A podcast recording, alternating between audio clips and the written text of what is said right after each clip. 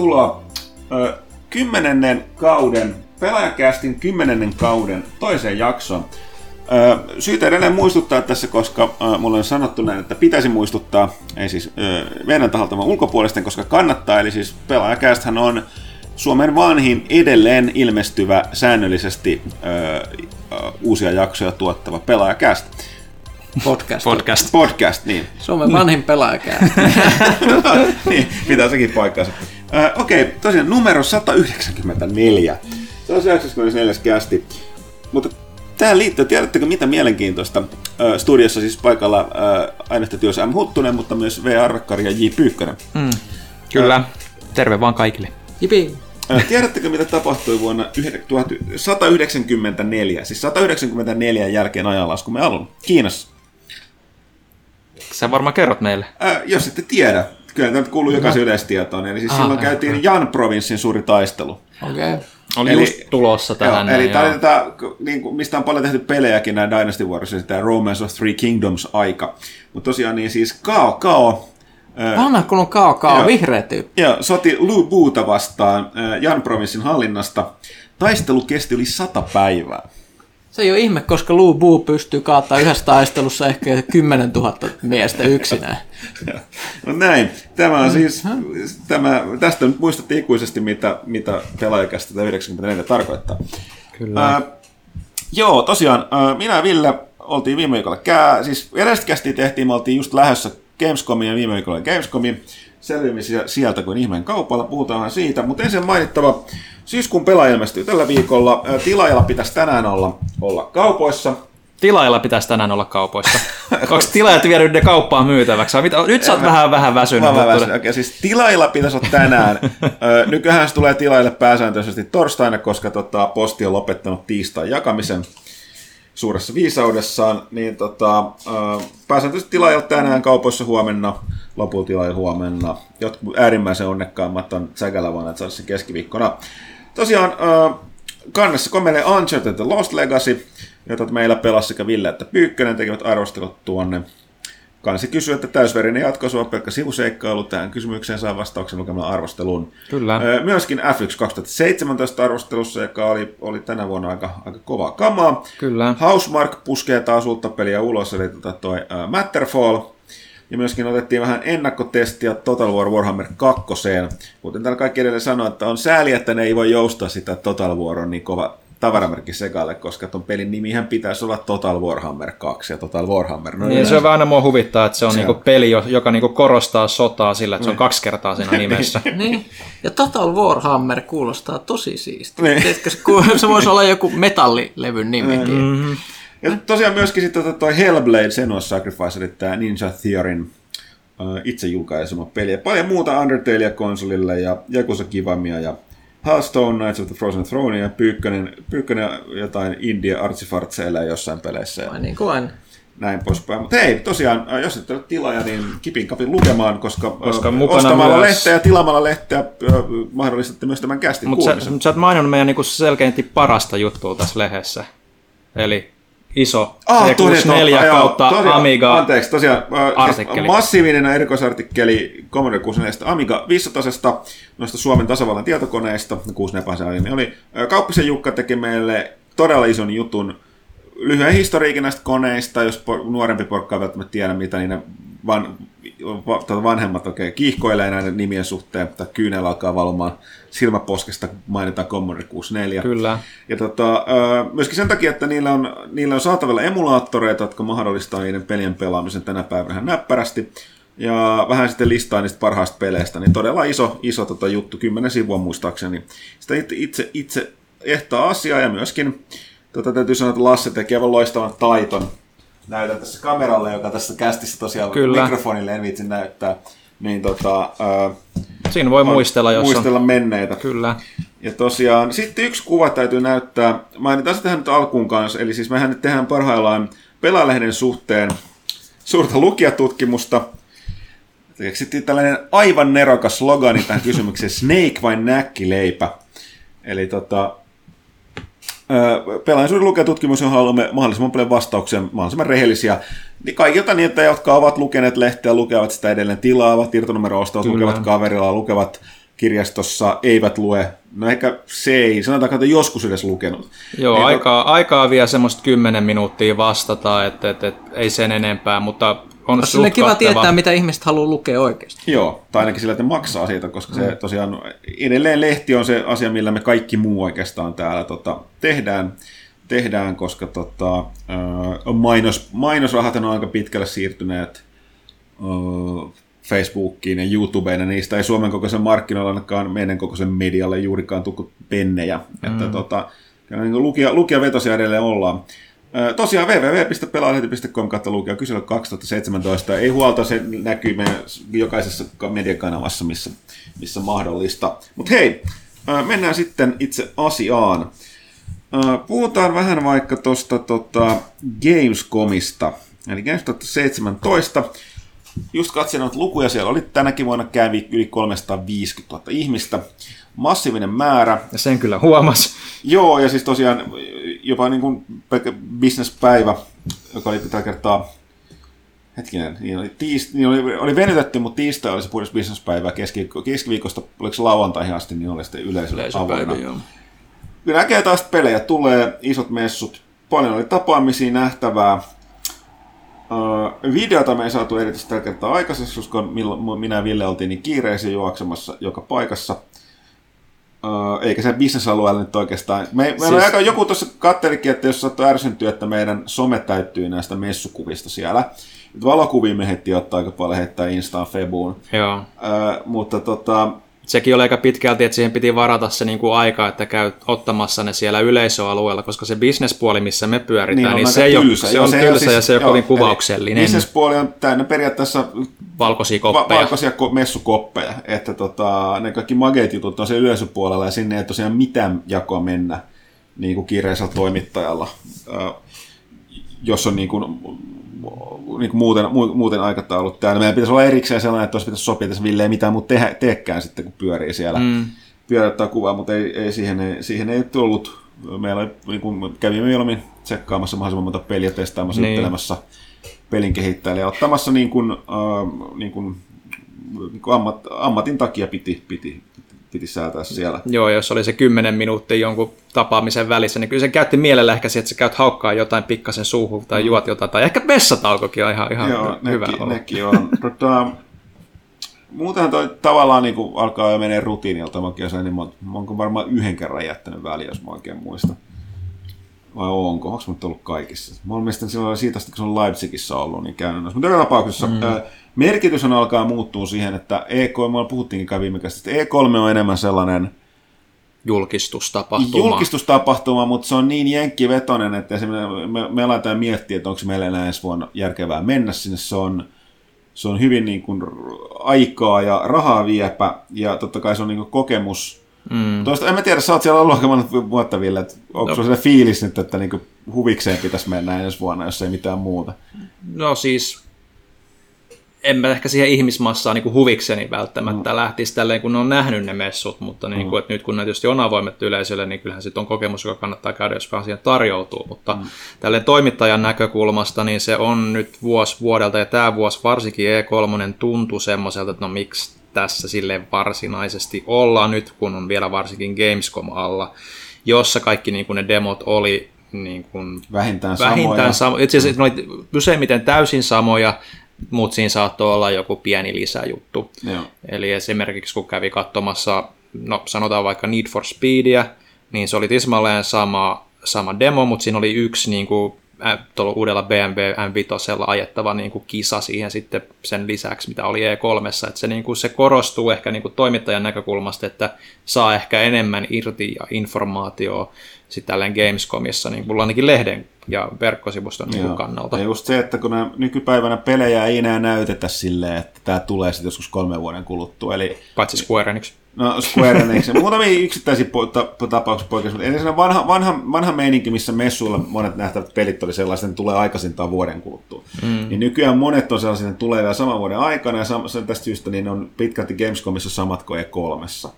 ja paitsi että siellä on paljon enemmän ja niin on paljon enemmän pelattavaa tälleen, niin se, tosiaan se merkitys on kasvanut tuon Gamescomin pa, niin kuin paino, painotus on kääntynyt selkeästi sinne, sinne että Pyykkönen nukahtaa tässä. Oli vähän väsynyt meininki. Tota, äh, joo, muuten ja se toinen, ainoa ero siinä on tosiaan, että ne kaikki paljastu, isommat paljastukset ja lehdistötilaisuudet on edelleen kolme juttua. Mm. Et Gamescomissa ei enää, ne, nehän on taas jätetty sieltä pois. Eli ainoa, kuka siellä nyt oli, oli jonkinlainen jo, jo, okei, okay, Microsoft oli se striimi, mutta että pääset jonkinlainen show paikan päällä, niin oli käytännössä katsoa EA-alla. Joo. Ja sekin oli sellainen aika, aika tota, maltillinen. Mutta sitten mun täytyy sanoa, että ne teki siellä samaa nyt, kun ne teki E3, eli niin oli paljon tällaisia, oli se tubettajia kaikki, oliko se striimaajia, tubettajia, mm. kuuluu vetämässä. Oli kyllä ihan yhtä jäykkää menoa, kun se E3 nyt kun näki sen livenä, mutta livenä mm. täytyy sanoa, että mä en ymmärrä sitä että siis kaikki tubettajat, ne jääty heti tai kuulosti tosi epä niin kuin uskottavilta, mm. silleen, että on, onpa hemmetin siistiltä, kun ne joutu puhumaan, kun näillä on aina noin prompterit siellä, niin mm. teleprompterit, missä lukee nämä lava, lavalla olijat valmis tekstiä, tai ne on niin muisti, muistilappu siellä ihan ammattilaismeininki. Mutta miksi ne laittaa nämä tubettajat tekemään samaa? Koska silloin ne muuttuu ihan, siis siinä näki, että mm, se on kolme, että ei porukka ole tottunut sellaiseen. Heti kun ne sai niinku heittää jotain omaa läppää tai omaa itsensä, täysin, niin, niin ihan joo. erillä, joo joo. Et siis ne olisi pitänyt antaa ihan freestylata koko touhu. Silleen vähän antaa, että pitää puhua tätä ja tätä, tätä, mutta ei, ei, mm. onko, ei onko se firma, niin on pakko noudattaa sitä, että tosi niin kuin tarkkaan mm. määritetty, mitä saa sanoa. Mutta se on mun mielestä hölmöä, että jos otat ne tyypit sinne, niin, niin sitten ei anneta tehdä niin, niitä sitä omaa et, juttua et, siellä. Mä voisin lähtökohtaisesti kuvitella, että jos niinku joku dikkaa jostain tubettajasta tavasta esiintyy, niin sit se onkin ihan joku, joku jäykkä patsastelija. Niin, niin varmaan niin, tulee jopa niinku... huono kuva ne. siitä, niin kuin, että miksi mä lähdisin seuraamaan. Tota, itse mä niin varmaan mainitsin sullekin siinä, kun me katsottiin sitä jotain, olisiko se ollut Battlefieldia vai mitä ne siinä sitä ykkösen sitä lisureita esittelet, että toi niiden niin sanottu tubettaja oli niinku kaikista jäykin niistä, että en mä lähtisi tämän perusteella niinku seuraamaan sitä, jos niinku pitäisi päättää, että no lähdenkö seuraamaan. Mm. Mutta mut, mut, mut heti kun niiden pakko sit, sit tehdä sitä niinku tiukasti seurata sitä käsikirjoitusta, niin sitten ne oli parempi. Et se, oli, se oli aivan se pisti silmään, että se oli jännä, kun oli paikan päällä näki sen, mm. että tajus, että ne ei näki, näki, näki lukea tosiaan teleprompterista ihan sana sanalta, mitä sieltä näkyy. Et antaisivat freestylata. Se on, siitähän ne parhaimmillaan tekee, olla oma itsensä. Oh. Toitte hyvää lukemista sen. Niin, siis... Kaikenlaisia niitä esittelyvihkoja ja... Ah, joo, niin siis me, no, me, voidaan sanoa tosiaan messuthan, messuthan tulee, äh, alan julkaisu, Euroopan MCV tekee, äh, tekee messulta oman sellaisen joka päivä lehdessä, ihan sama kuin E3 tehdään muuta, mutta tosiaan äh, pressipuolella, Swagiahan, yksi juttu, että jos niin ei koskaan käynyt pelimessuilla, niin Gamescomissa kannattaa käydä myöskin sen takia siis yleisöpuolella, että pelaajia hemmotellaan Swagilla. Monesti, tämä on se vanha tapa, että monesti se joudut jonottaa jotain pelin pelaamista, että olla jopa tunti. Mm. En tiedä, onko tunteja enää, jos on suunnitelmassa. On joissakin niin, no, Mutta tota, niin, sit yleensä sieltä jaetaan sitä takia swagia. Ja tietenkään tuolla to, niin bisnespuolella sitä ei tarvitse, mihin toimittaa niitä tarttisi. Ja se on ihan oikein, ei niitä rahalla mukana jotain poikkeuksia lukuottamatta. Mutta yksi oli tällainen, Focus Home Interact näkyy tosi hyvin varmaan. Kato, kato mä annan tätä mikrofonia. Että, no, kamera. Niin, niin tota, Focus Home Interact on tämä ranskalainen, ei nyt vaan sellainen indie-kustantaja, pienkustantaja, jolla on tosi paljon pieniä tiimejä. ne on julkaistu sen taidekirja omista peleistä. Tätä ne on tosiaan mukaan sitten. Tämä oli se verran magea, kun oli pakko ottaa messiin. Että siis, Tuo on tosi hyvän näköinen kirja. Joo. Ja sen näkee, että niiden, niillä on hyviä taiteilijoita niiden peleissä just. Hyvä konseptaari. Mä näytän äkkiä jonkun hyvän, hyvän, tota, hyvän tota, mikä tää nyt olisi magee. Kyllä tossa on ihan magee. Nää on just näin, että Kuuntelijat kiittää. Tos, tosi hyvä kuva, tosi, tosi, tosi hyvä. Tosi, tosi veikkaan, että se näkyy pas, huonosti tuossa videolla, että se yhtään, yhtään sillä lohdottaa. Mutta näin, öö, mitäs muuta, kuten sanottu, jos voisi nopeasti ynnätä, kysymme itse itseltämme, mikä oli messujen yllätys? Mikä oli messujen yllättävin peliville, mitä sä näit? Öö, tota, öö, mä, en, mä en tiedä. mä voin sanoa näin, mä kävin siellä on, siellä on tosi paljon, toinen itse pitäisi sanoa, että se on messun välissä, toinen mikä pitäisi valinta tehdä se, että käyt sä katsomassa näitä ja testaamassa näitä haastattelemassa isompien kustantajien tai näitä niin AA-pelejä, AAA-pelejä, vai sukellat sä sinne indie on valtava määrä kaikkea mielenkiintoista kamaa. Tämäkin on joskus mm. meidän pitäisi tehdä joku vuosi päätös, että joku vaan menee pyöriin kaikki ne läpi. Mm. Et siellä on moni eri, Ruotsi-paviljonki ja Suomi-paviljonki ja Iranilla oli oma, oma pelipuoli siellä. Ne on tosi mielenkiintoista kamaa. Toki ne on sitten kaikenlaista sitä, osa niistä on sitä sinänsä ihan hyvää höttöä, mutta kun tulee Steamiin parista peli päivässä, että en pysty. Mä kuitenkin tein sen ratkaisun, että mä menin tsekkaamaan, pyydettiin. Yksi C-kompani on tällainen venäläinen iso kustantajajakelija, joka on periaatteessa ainakin joitakin vuosia takaperin se ainoa, että kaikki isot toimijat, länsimaiset, toimii niiden kautta. Ne hanskaa niin ne Venäjän markkinat, mutta mä en tiennyt, että niillä on, ne on myös Sturmovik-sarjaa myöskin tekee, niillä on omia studioita. Mutta niillä on myöskin, ne on avannut jokin aikaa sitten, joitakin vuosia sitten, tällaisen niin kuin pienen publishing-siiven täällä, niin kuin, oliko se nyt, mihin ne oli avannut sen?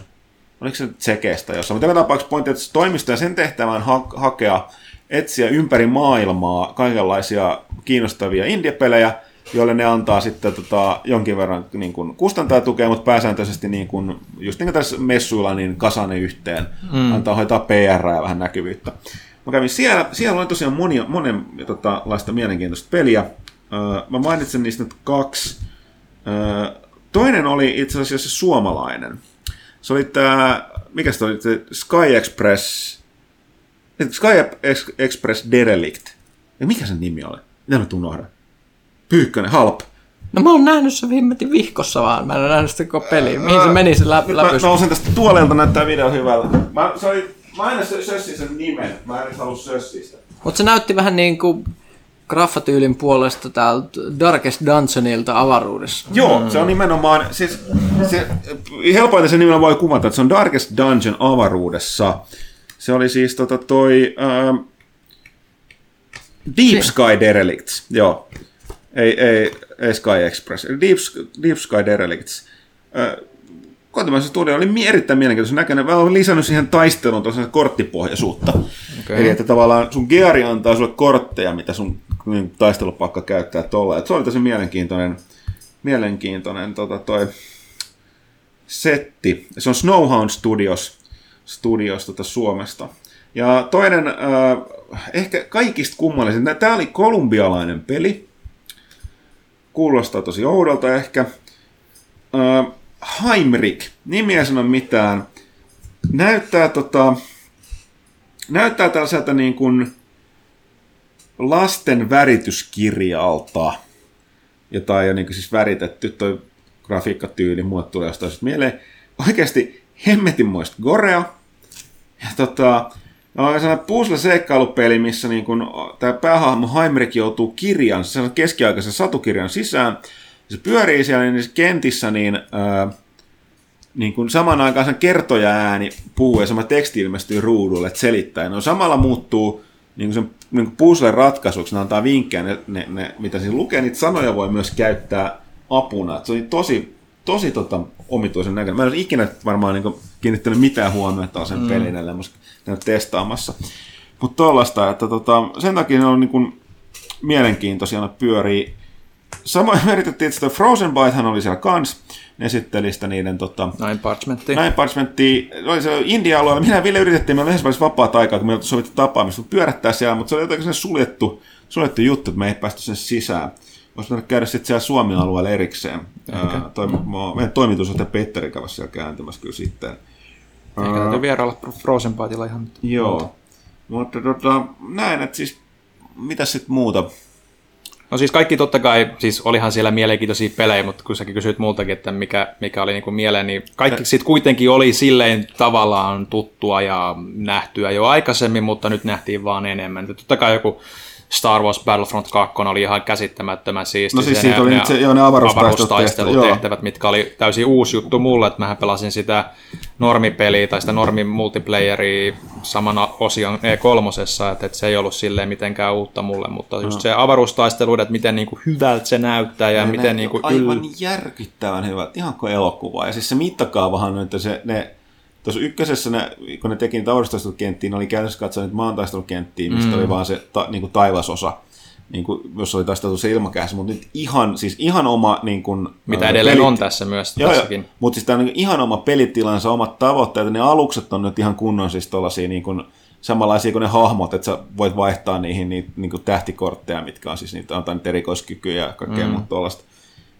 Todella, todella siis, eihän mikään simulaatio totta kai, se mikä no TIE Fighter tai X-Wing on, mutta tota, niin kuin alkuperäisen Battlefront-henkinen, niin tosi, ja Jedi Fightereiden henkinen, todella komea avar, avaruuspeli. Joo, toivottavasti se, taas tarpeeksi vaan vaihtelua siihen niin kuin objekteihin. No joo, se on ihan totta. Jos mä, mäkin pelasin tunniajasta yhtä samaa tehtävää, niin ihan pikkasen alkoi jo niin kuin, mm. niin kuin, tota, sama, sama veivaaminen. Ää, joo, aina mitä mun on sanottava, että mä pelasin nyt myös sitä itse ekakertaista maantaisteluosuutta sen yhden kentän, se on tuntuu todella erilaiselta. Mä en ole lukenut tästä E3, mutta mielipiteitä, mutta se tuntuu todella erilaiselta niin kuin, niin kuin se liikkuvuus ja tempo kuin siinä tuossa ekas Battlefrontissa. Mä en ekas sanoa, hyvä vai huono puoli, vai kuvitteliko mä sen vaan, mutta jotenkin tuntuu, että tyypit liikkuu niin paljon hitaammin. No ainakin siinä itse jotenkin korostui se, että kun se, se tehtävä oli just semmoinen kolmi nelivaiheinen vai mit monta siinä mm. nyt oli, että, että eka sun pitää niin kuin hyökätä sitä separatistien sitä droidikomentoalusta vasta, joka lähestyy sua, sua tosi hitaasti, niin se jotenkin mun mielestä tuntui tosi laahaavalta, koska siinä useimmat myös pelaat ei tiennyt, mitä siinä pitää tehdä, että siinä piti käydä hakemaan se erikoisaseen ja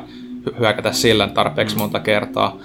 Mutta sitten kun sä pääset takaisin sinne palatsin puolelle, kun on pakko vetäytyä koko ajan vähän taaemmaksi, mm. niin, niin siinä vaiheessa tempo, tempo nousee ja kiihtyy. Et siinä se niinku alkoi tuntua taas niinku samalta Battlefrontilta mun mielestä kuin ensimmäinen. Mä en sitä nyt ihan älyttömästi sitä ensimmäistä pelannut, mutta tämä oli niinku semmoinen mun, mun niinku fiilis sen pohjalta. Ja totta kai se, että, että se nyt se miten sä saat niitä hero-hahmoja niin kuin on muuttunut täysin. Joo, no se on ihan hyvä. Siis se, se, oli tosi kiva, koska... Joo. Se oli tosi ärsyttävä se alkuperäisesti, että se oli periaatteessa sellainen bonustokeniset kentältä, jonka kun se ilmestyi, niin nopeamman piti hakea se.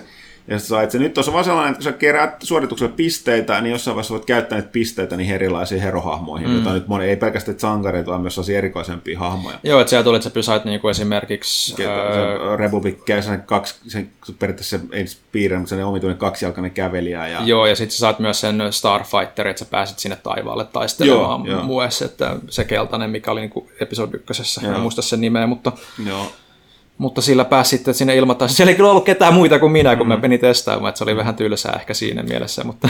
Joo, toinen, mitä mä itse veivasin, hyvä yllätys, että toi Battle, Battlefield 1. Se on sellainen jännä, että se Battlefield 1, että ne ei tehnytkään sitä silloin, kun mä alun perin oletin aikaisemmin, muun muassa Battlefield tuossa nelosessa, että ne julkaisee silleen suunnilleen kolmen kuukauden välein sen aina uuden lisurin. Mm. Nythän se edellinen lisurihan on tämä, niin kuin toi They Shall Not Pass, niin tuli vuoden alussa. Mm. Siitä on puoli vuotta aikaa. Ja nyt tulee vasta In the Name of the Tsar. Tulee tässä tota, nyt, joka on sisällöllisesti vähän isompi ja muuttaa sitä peliä vähän enemmän. enemmän mutta sitten seuraavat, mä, ei, tulee ihan, tästä tulee, tämän vuoden puolella tulee mun mielestä vielä toinen. Oli, oliko se niin? Ja sitten se K viimeinen neljäs tulee ensi vuoden alussa. Joo, mikä on jäänyt kiihdyttää tahtiin. Mutta tosiaan se mitä mä pelasin on ne lisää siihen uuden pelitilan kuin toi uh, Incursions, joka ne No tietysti tämä kaikki menee nyt, nämä isot firmat menee esportsin perässä, se on rahaa, mutta esports sitä, esports sitä, mutta ainakin se on niin kilpailuinen. Battlefieldhan on aina perinteisesti, kun toki ollut sellainen suuri sotasirkos, missä tapahtuu kaikkea jännää. Joku nyt voi taas sanoa, että haha, taas ne yrittää, ne tekee sellaisen pienempiä kenttiin, viisi vasta viisi mutta tämä, mäkin luulin alun perin näin, mutta tämä on ihan, tämä on pitkälti ajateltu ja pitkälle viety tota, niin kuin uusi pelitilas Incursions. Et siinä on ihan sellainen niin kuin, että 5 vastaa 5 pienet kartat, mutta se, haluaa, että siinä panostaa tiimitoimintaa silleen, että siinä on tietyt roolit, eli sulla on y- yksi niin kuin se johtaja, joku tuki, yksi niin kuin tankkeri, yksi tukityyppi nyt sotilaita, niin tota... Ää, Pyykkönen just heräs, kun menisi ottaa kuvan siitä. Tota, tota, niin, niin, niin kun kaikki ei voi olla kaikkea, vaan ne roolit täytyy täyttää, ja sitten yrittää pelata ryhmänä, ja sitten siinä on just sellainen se on se tennismäinen tapa niin kuin edetä niissä matseissa. Et ensin piti saada toisen puolen tarpeeksi pisteitä ja sitten saada sellainen tietty uusi pisteero, että ne voittaa sen yhden setin. Joo. Ja sitten loput voittaa erää tällä. Mutta kyllä se on ihan, että yllättävän paljastaakseni veivaat. Siinä on hyvin kyllä saatu se Battlefieldin tietty sellainen laajemman mittakaavan, jos nyt voi sanoa strategisuus tuollaisessa pelissä, vaikka se on sähläistä, mutta silti, että ei se mitään kodia ollut missään tapauksessa, että että, että nähtäväksi nyt jää sitten, miten, miten, miten ottaa, mutta kyllä se on aika diippi, diippi pelitila. Senhän pitäisi tulla tässä ihan, käsittääkseni ihan ilmaiseksi tässä varmaan tämän vuoden puolella vielä. Joo. Mä mielestäni sanoa, että se beta, betan pitäisi tulla tässä jossain vaiheessa. Mä en saata sekoilla, tuo tuli nähty niin paljon pelejä mulle muistinpankassa, mm. mutta näin. Mitäs muuta? No itse tota, kävi Nintendon puolella. Siellä oli, no Super Mario Odyssey oli sama demo kuin E3, mutta se mitä itse jäi testaamatta E3 oli Metroid Samus Returns 3DSllä, mikä oli ainakin oma, omalla kohdalla tosi positiivinen yllätys, että oli vähän epäilyksiä sen kolmiulotteisen ö, ulkoasun suhteen, mitä niin kuin myös kehittäjästudio Mercury Steam käytti myös tuossa Castlevania Lords of Shadow Mirror Fateissäkin, mutta tota, yllättävän hyvä se 3D-efekti siinä ja tuntuu loppupeleissä tosi Metroidilta, että siinä on totta kai ne omat uudistuksensa, kuten se melee-hyökkäys ja sitten toi vapaa tähtäys, mutta, mutta se, miten tarkkaan se kontrolli toimii ja, ja miten fiksusti tavallaan kuitenkin hyödynnetään sitä alkuperäistä Metroid 2 pohjaa, mutta tehdään tarpeeksi kuitenkin uutta, niin se niinku tuntuu tarpeeksi uudelta peliltä, että mä haluan pelata se uudestaan, että mä oon itse pelannut Game Boylla sen. Aika monet varmaan ei ole, että siinä mielessä monet on täysin uusi peli niinku silläkin saralla, että, että, että todella niinku positiivinen yllätys. Ja mer- Sehän tulee tosiaan... Se niinku... tulee niinku syyskuun 15. Joo. päivä, ei siihen käynyt kovin kauaa ole, että, että, että pääsee kohta jatkamaan sitä sitten, mutta Mercury Steamin Toinen peli kävi myös katsomassa tuo Raiders of the Broken Planet, sekin sai tota itse asiassa julkaisupäivän, oliko se nyt 22.9.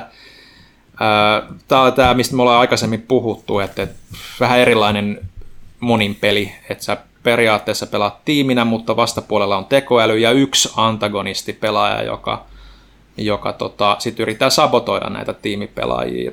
Ja se, sehän on myös tämä julkaisumalli on vähän erikoinen, että ne julkaisee viisi eri chapteria, ne ei ole episodeja, ne on chapteria, ne on täysin itsenäisiä kokemuksia, jotka voi pelaa ihan missä järjestyksessä haluaa, tai voi jättää pelaamatta toiset, ne, tai all make sense niin kuin itsenäisinä. Mutta niiden niin kuin jokaisen chapterin niin kuin hinta on 10 euroa. Mm. Ja se on niin kuitenkin AAA niin kuin mm. tuotantoarvot, että se on niin kuin tosi kiinnostava se malli, ja mä itse kyllä tykkäsin tosi paljon siitä, siitä, siitä taisteludynamiikasta silloin, kun mä alkuvuodesta kävin, kävin tota katsomassa sitä tuolla Espanjassa, niin se oli myös semmoinen, että nyt kun sitä pääsi vähän lisää pelaamaan, totta kai siitäkin on noin noi, noi testit käynnissä ja niin poispäin, mutta ajan kanssa nyt no. sitten taas niin oli kyllä tosi kiinnostava peli. Joo, mä yritän vielä miettiä silleen, sitten se Wolfenstein. Se, se on niin just hyvä kuin kaikki sanonut. Toki se on hyvin paljon sen ykkösen kaltainen siinä omi juttuja, mutta ja joku siinä outo siinä Wolfensteinin tarinankerronnassa, mikä jotenkin niin kuin on tosi niin kuin hyvää, siis niin kuin räiskintäpeliksi. Vaikka se onkin sellaista korkea äänitys pulp-menoa, mutta mm. silti niin, plus se on hyvin, niin kuin ollaan puhuttu viime kästissä, mainittiin aika teema, teema-ajankohtainen natsit Amerikassa ja, ja tota, näin. Ö, tota, mä yritän vaan miettiä vielä sitten, no Cupheadista voisi mainita. Mm. Cuphead, tämä 30-luvun piirrosanimaatiolta näyttävä äh, peli, joka käytössä katsen on piirrosanimaatiota. Eli siis, tämä, siis mä tapasin nämä tekijät, siellä testasin sitä. Se on nyt loputkin tulossa, että se on silleen niin valmis, että ihan oikeasti julkaistaan. Mm. Mutta siitä sanoin just, että mä kysyin, että miten paljon tämä niin kuin, tällainen niin kuin käsin piirretään ja sitten mikä inkataan siis niin kuin,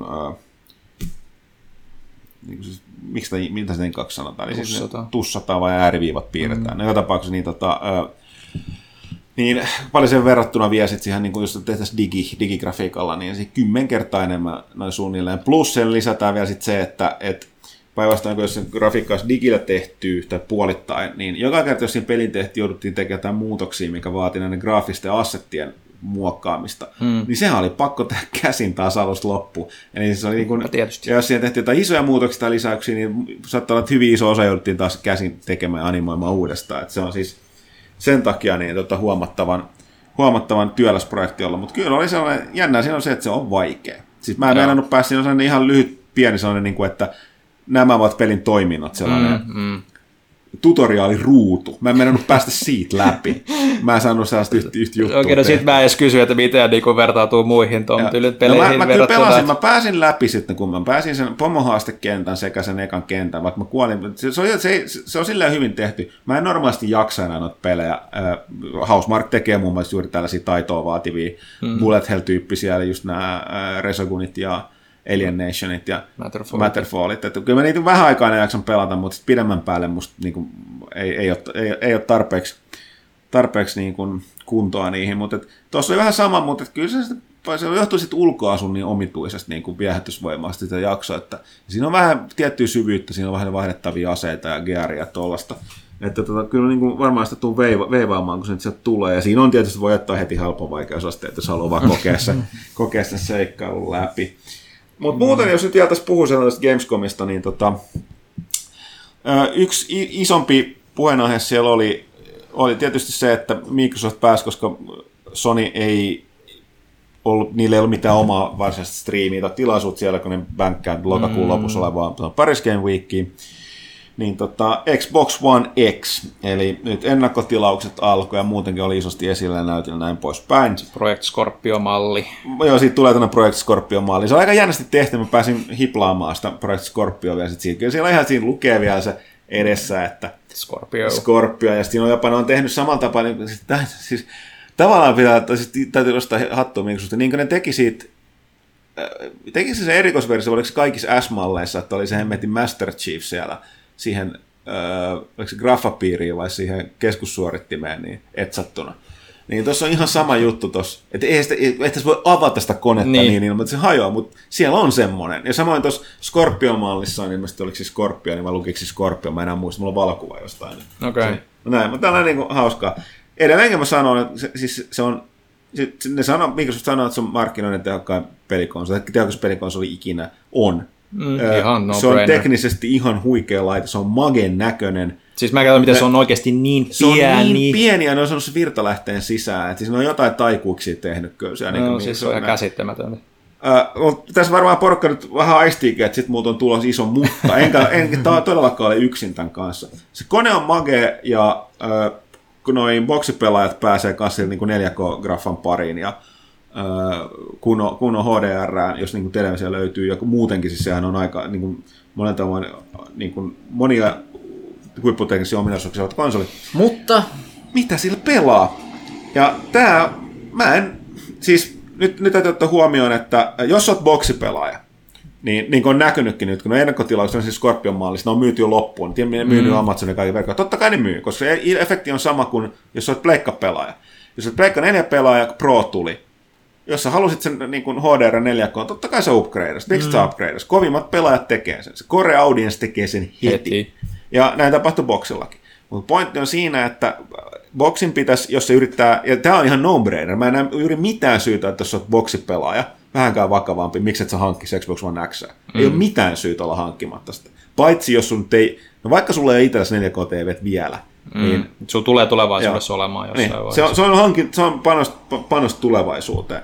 Ää, mutta tosiaan niin, ää, sama juttu kuin pleikkapelaajalla, mutta jos sä oot pleikkapelaaja, esimerkiksi nyt niin pro-pelaaja kuten minä, mä pelasin tosi paljon, testasin siellä Xbox One niitä X Enhanced pelejä, mm. öö, mitä mä oon pelannut vastaavasti Pleikka Prolla, eli siis öö, 4K, tai no siis tunkin jos tähän, että siis Pleikka 4K tai lähes 4K, ja HDR eli World of Tanksia, Titanfall 2, tai pari muutkin pelit testasin kyllä mä sanon, mulla ei ole nyt ihan niin paras silmät tällaisella, mm. mutta kyllä mä sain tihrustella tosi tarkkaan, että mä näkisin sen, koska ongelma on siinä, että paperilla ja tarkkasilmäisellä se aito 4K tai, tai, tai, tai ö, lähes pleikalla monissa peleissä, niin voi olla joku iso ero, ei mun silmä näe sitä. Mä veikkaan, että mm. keskiverto pelaajan silmä ei erota sitä. No ja ainakaan sille, että siinä on sitä vertailukohtaa ne. vieressä, että et, sehän siinä myös oli et, ongelmalla. Et peruskoneesta, perusboksista, pleikasta, totta kai se hyppy on valtava, mutta tolleen, niin, että mä tarkoitan, että minä pro-pelaajana mm. niin vaihtaisin Xbox One X, en vielä, koska ei kuten mä sanoin, boksilla ei ole mitään sellaista pelistä heti tulossa, mitä mä en saisi suur, suurinen samanlaisena kokemuksena mä Pleikkanen mm. Pro. Heti kun tällaista alkaa tulee, niin täytyy muistaa, että se bo- box Boxkos, Xbox X, niin et siinä on niitä, mä sanoisin, että siinä on tällä hetkellä, mitä tulee Gamescomissa näkyy, hyvin paljon hyödyntämättömiä potentiaalia, mitä voidaan toki hyödyntää tulevaisuudessa. Mm. Mutta tällä hetkellä se on tietysti makuasia, mä en pelaa autopelejä, joten se Forza ei muuhun, muuhun vaikuta millään lailla. Mm. Uh, Crackdown 3, mä en koskaan pitänyt crack, ekasta Crackdownista, se oli semi tylsä. Tämä vaikuttaa hyvin paljon samalta. Samanlainen, joo. joo. Mutta jälleen kerran, jos olet Crackdown-fani, niin mikä siinä?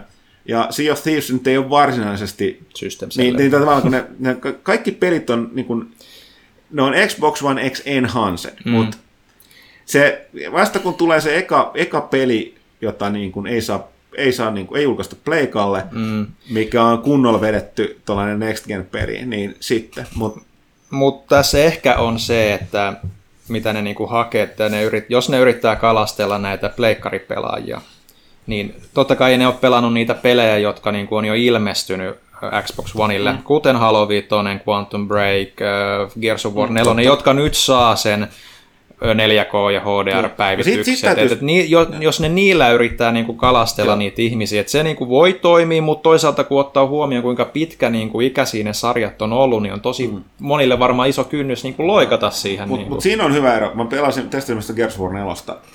Siinä näkyy just tämä ero peruskoneesta tuohon mm. niin 4K-koneeseen hitto se Gears of War 4 näyttää hyvältä. Se näyttää kyllä hyvältä. Se oli aivan käsittämättömän hyvän näköinen. Siis ihan, siis niin kuin ihan selkeä ero siinä niin kuin pitääkin olla siihen niin kuin perusmalliin, perusmallin versioon. Kyllä niin kuin se Xbox One X Enhancement ei ole mitään läppää, vaan se on ihan merkille mm. pantavaa, mutta mä nyt vertaan, mä olen pro, mä olen mm. pelannut ton 4 niin, niin, ja sama, niin, sama se... ongelma oli myös Prolla silloin, kun se ilmestyi, eihän siinä nyt kovin monilla ollut sitä, niin kuin, että no nämä samat pelit. Ei ollutkaan, joo. Että et, et siinä kesti aikansa ennen kuin alkoi tulee uusia pelejä, ja, mutta ehkä siinä on ero, mikä niin kuin on, että Sonilla oikeasti oli kiikarissa jo pelejä, mitä jengi odotti ja nähdään, että, että mitä... Plus niin kuin... siinä kävi vähän säkää, että jotkut noin third partit, niin kuin, esim, niin kuin mulle mulle ensimmäinen kunnon se, niin kuin, että wow-efekti tuli sitten World of Tanksin konsoliversiosta, koska mm. toi Wargaming oli vaan päättänyt heti Pro-julkaisuun laittaa siihen sen HDR siihen tota, mm. uh, World of Tanksia ja nostaa sen niin kuin resoluutiota. Et siis grafiikan res- resoluutiota. Et se, se, oli se, minkä, koska mä pelasin sitä niin paljon pelaan vieläkin, niin tuli. Että, et näin. Mutta ei, ei siis, kun sanottu, siis niin kuin, kyse on siitä, että ei tämä ole mikään uusi läppä. Tätä on puhuttu E3 lähtien, että missä mm. on se killer app. Siis Microsoft on käsissään ihan uskomattoman helmikone. Mm. Siis ihan puhdas timantti. Nyt, nyt vaan tarvitsisi jotain meidän myyjää. Tätähän nyt on pitkin, Gamescomin jälkeen analyytikot pitkin poikin maailmaa kirjoitellut, että tota, että mikä tämä on, että jos toi, ja siis toinen mikä on sanottava, että niin kuin analyytikot huomattanut, että eihän, nä, eihän tätä Xbox One X missään tapauksessa ainakaan toistaiseksi yritetty myydä millekään kasuaalimmalle yleisölle. Ei, ei olekaan. Et se on, koska kaikki on ollut vain sitä tech-spekki puhetta, että tota, nu, numerot siitä, numerot tätä, näin poispäin. Sehän tähän puhuttelee ihan puhutaan sitä niin, niin sanottua core-yleisöä, ydinyleisöä ja ydinpelaajia. Ja hyvin puhutteleekin, kuten sanottu, mm. se, se näkyy, näkyy siitä, että kone on Scorpio Edition on loppuun myyty jo, että tota, ei siinä mitään, mutta että niin kuin ne kilpailevat core-pelaajista, että ja siellä kysymys on, että onko siellä sellaista porukkaa, jotka, no nyt se jää nähtäväksi, mm. tarkoitan lähinnä, että voi olla sellaista porukkaa, että ne ei olisi ostanut PlayStation 4 Prota vielä. Mm. Ja nyt ne puntaroi sitä, että Joo. hei nyt kaikki third party on paperilla ainakin parempia niin, Xbox ei, One X. sanoit, jos et sä ole pelannut Prolla, mm. eli sulla ei ole sitä 4K HDR-pelikokemusta konsolilla, niin mm. sittenhän nythän tulee, no sit, sitten mm. me onkin vähän toinen viiva, koska sitten se tietysti riippuu siitä, missä sun frendit, jos sä pelaat verkkopelejä mm. niin kuin mulla, mikä on se toinen iso ongelma, minkä, että mä, mä vaatisin todella ison ihmisryhmän vaihtamaan alustaa. Mm. Ja mä no. puhuin tässä muutaman toimittajan kanssa tuolla, tota, ja myös tuon PR-tyypin kanssa tuolla Kölnissä, niin kaikilla on sama vika. Se oli sellainen niin vanha virsi, mitä puhuttiin, eh, ollaan puhuttu siitä viime konesukupolvesta, miksi kaikki pelasivat 360 koska kun sulla on se kriittinen massa siinä kavereista alla, niin sitten sä vaadit sen täydellisen, niin kuin, sun pitäisi periporukan ostaa, vaihtaa niin sen toiseen alustaan. Se on aika vaikeaa. Mm. Varsinkin kun monet ydinpelaajat sitten tuppaa väliin pelaa myös PCllä. Eli et, mm. siellä on tämä. Mutta näin, ei mitään. Siis Xbox One X, huikea laite. Toivottavasti tulee jos, pian hyviä pelejä. Niin, jos, jos sulla, varsinkin jos olet perusboksin omistaja, hanki ihmeessä. Tai jos ei ole ollenkaan voi mitään niin, niin mutta tosiaan niin pelithän loppujen lopuksi ratkaisee, ja niin kuin monet, monet taatusti miettii sitä, että mit, mitä, tietysti mitä itse haluaa pelata ja mitä, mitä tota, on, on, pelannut nyt, niin, niin ratkaisee. Mutta tosiaan kaikista eniten mä niin toivoisin, että Microsoftin omilta studiolta nyt pitäisi nähdä. Joku, joku iso, mikä ei ole Halo, ei ole Gears, mm. ei ole Forza, mutta joku niin kuin joku oikeasti. tällainen niin kuin, vaikea sanoa, mikä, mikä, tuossa, niin, mikä nyt Play, no Playkalla on näitä kovia, niin on se yksi, niin kuin, pari hovitekijä, jotka tekee mm, Last no, of Usit ja Unchartedit ja, ja Horizonit, niin jotain tällaista ne kaipaisi. No toki voidaan sanoa tavallaan Gearsit. Niin. No niin, Last of Us on kuitenkin tuu. Siitä on vasta tulos yksi jatko-osa. No Uncharted on aika pitkä. Horizon oli uusi IP. Jotain, jotain mm. niin kuin, jotain uutta, vaikka se onkin niin kallista ja vaikeaa. Mutta hei, koska Pyykkönen alkaa ihan aidosti nukahtaa, niin ehkä me vaihtaa puheenaihetta. Kato Pyykkönen, nyt sä tiedät miltä musta aina tuntuu. Niin, niin tämä johtuu vaan siitä, että mä nukuin tosi huonosti viime yönä. Me nukuttiin vi- koko viime viikko huonosti mm. Huttusen tota, vois puhua, puhua tota, mainitaan lyhyesti, jos, koska jos jotain isoa pelialalla on nykyinen niin kuin tällainen, joku jossain totesi, että Half-Life 2 episode 3, Shenmue 3 ja toi Last Guardian. Mm. Ja nyt yksi näistä ikuisuusprojekteista on julkaistu, ja yksi, yhdestä näytettiin uutta peli, pelikuvaa, traileria, että sekin on ihan oikeasti tulossa. Jengi kyllä itki siitä vähän turhaa. Ja, no, täytyy, Simon mä täytyy sanoa, uh, mä en ole koskaan ollut mikään iso Shenmue-fani. Mm. Mä näin sen trailerin, mä olin, että näyttää ihan hemmetin hyvältä, niin kuin se näyttää. Paitsi ne hahmot, jotka on vähän sellaisia Pökkölämäisiä. pökköläisiä. Mutta mä tunnistin ne heti. Niin. Mä, tää, tää on päähahmo ja tää on sitten niinku Mimmi päähahmo. En mä odottanut näyttää Niin, niin mitään mä mietin, mä luin tästä, että mä ihmettä, miksi porukka itkee tässä. Mä luin, että ö, ois, mä en, että eikö tää ole Shenmue? Et, mm. et, olisiko ne ennen pitänyt olla muuttaa niinku grafiikan tehdä realistinen? Olisiko ne sitten ollut ne? Mm. Et, no, No. no. Se on, tää on ehkä oma keskustelunsa, mutta tota, ö, puhutaan tosiaan tuosta Half-Life 2 episode kolmesta, jota välillä sekoitetaan, puu- mä menin itsekin sekaisin, että puhutaan Half-Life 3, mutta sillä käytössä katsoen on tarkoitettu Half-Life episode 2 episode 3. No, mutta se on varmaan se, että kun siinä kesti niin kauan, tai kestää, ja ei varmaan tule No, tapahtumaan, niin nythän, nythän, nythän, oletti. nythän lähtökohtaisesti, tuossa pidemmän aikaa on katsottu sitä, että Valvelta on yksi toisensa jälkeen lähtenyt käytössä katsoen kaikki pelintekijät mm, pois, varsinkin nämä käsikirjoittajat. Käsikirjoittajat. Et Ne ei mitään yksin peliprojektia siellä ole tekemässä pitkään pitkään aikaan. Ja nythän tämä Half-Lifeit käsikirjoittanut öö, muun muassa ekan portaalin, niin Mike Laidlaw, joka lähti sieltä meneen, oliko tuossa alkuvuodesta Jos nyt lähtikään, niitä on niin tipahtunut. Niitä on niin mutta oli, mutta oli, tämä oli kuitenkin sellainen, mun nähdäkseni se kuolinisku sille toiveelle, että, se, että mitä uutta Half-Life tulee, koska tämä on se tyyppi, joka on ne, niin, niin, niin vastuussa niiden kirjoittamisesta ison osin.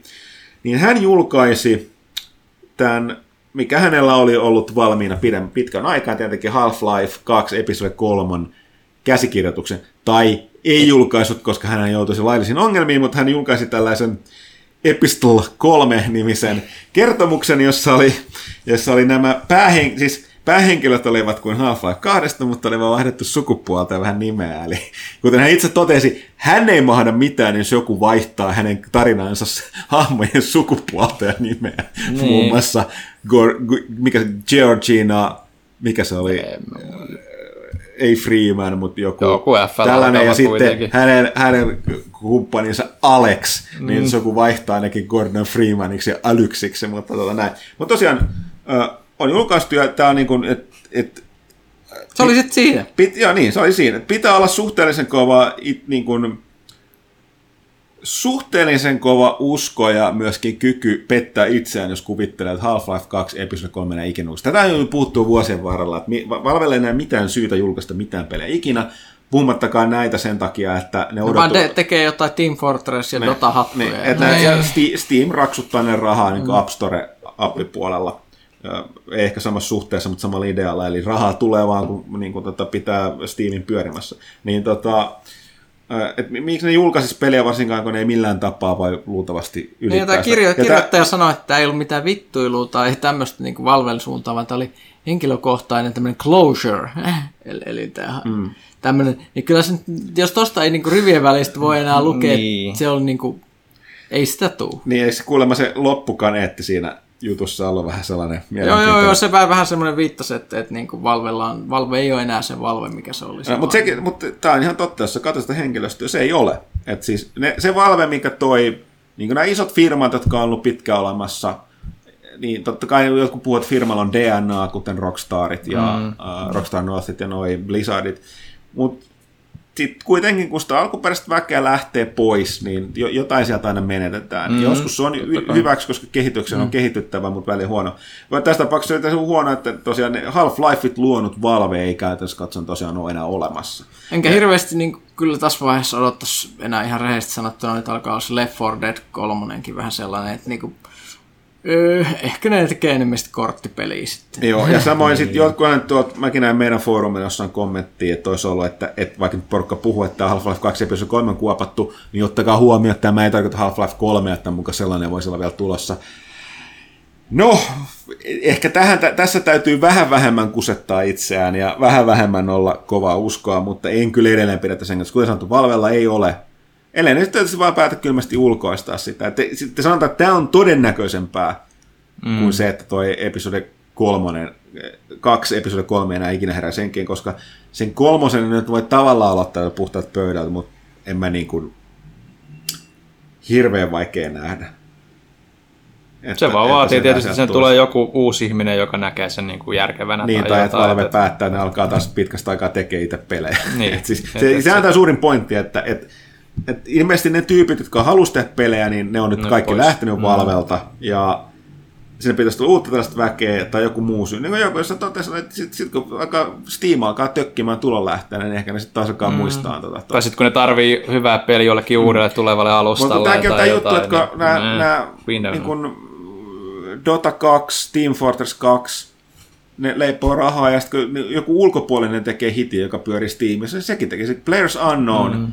Uh, Battlegrounds, se on, se on ylittänyt mun mielestä Dota, niin ole, ei Lollia, mutta Dotan ainakin Dotan se taas Steamin pelatuimpana pelinä. Sillä se meni ihan, ka- kaikesta. Siis se Steam meni kaikesta ihan, Steamissa. Lollihan ei ole Steamissa. Ja, niin. niin, ei olekaan jo. Niin siis se niin. määrä, mitä se myy ja mitä sitä pelataan, niin se, kun se on Steamissa. Ja niin, Valve ottaa aina 30 pinnaa niin. kaikesta.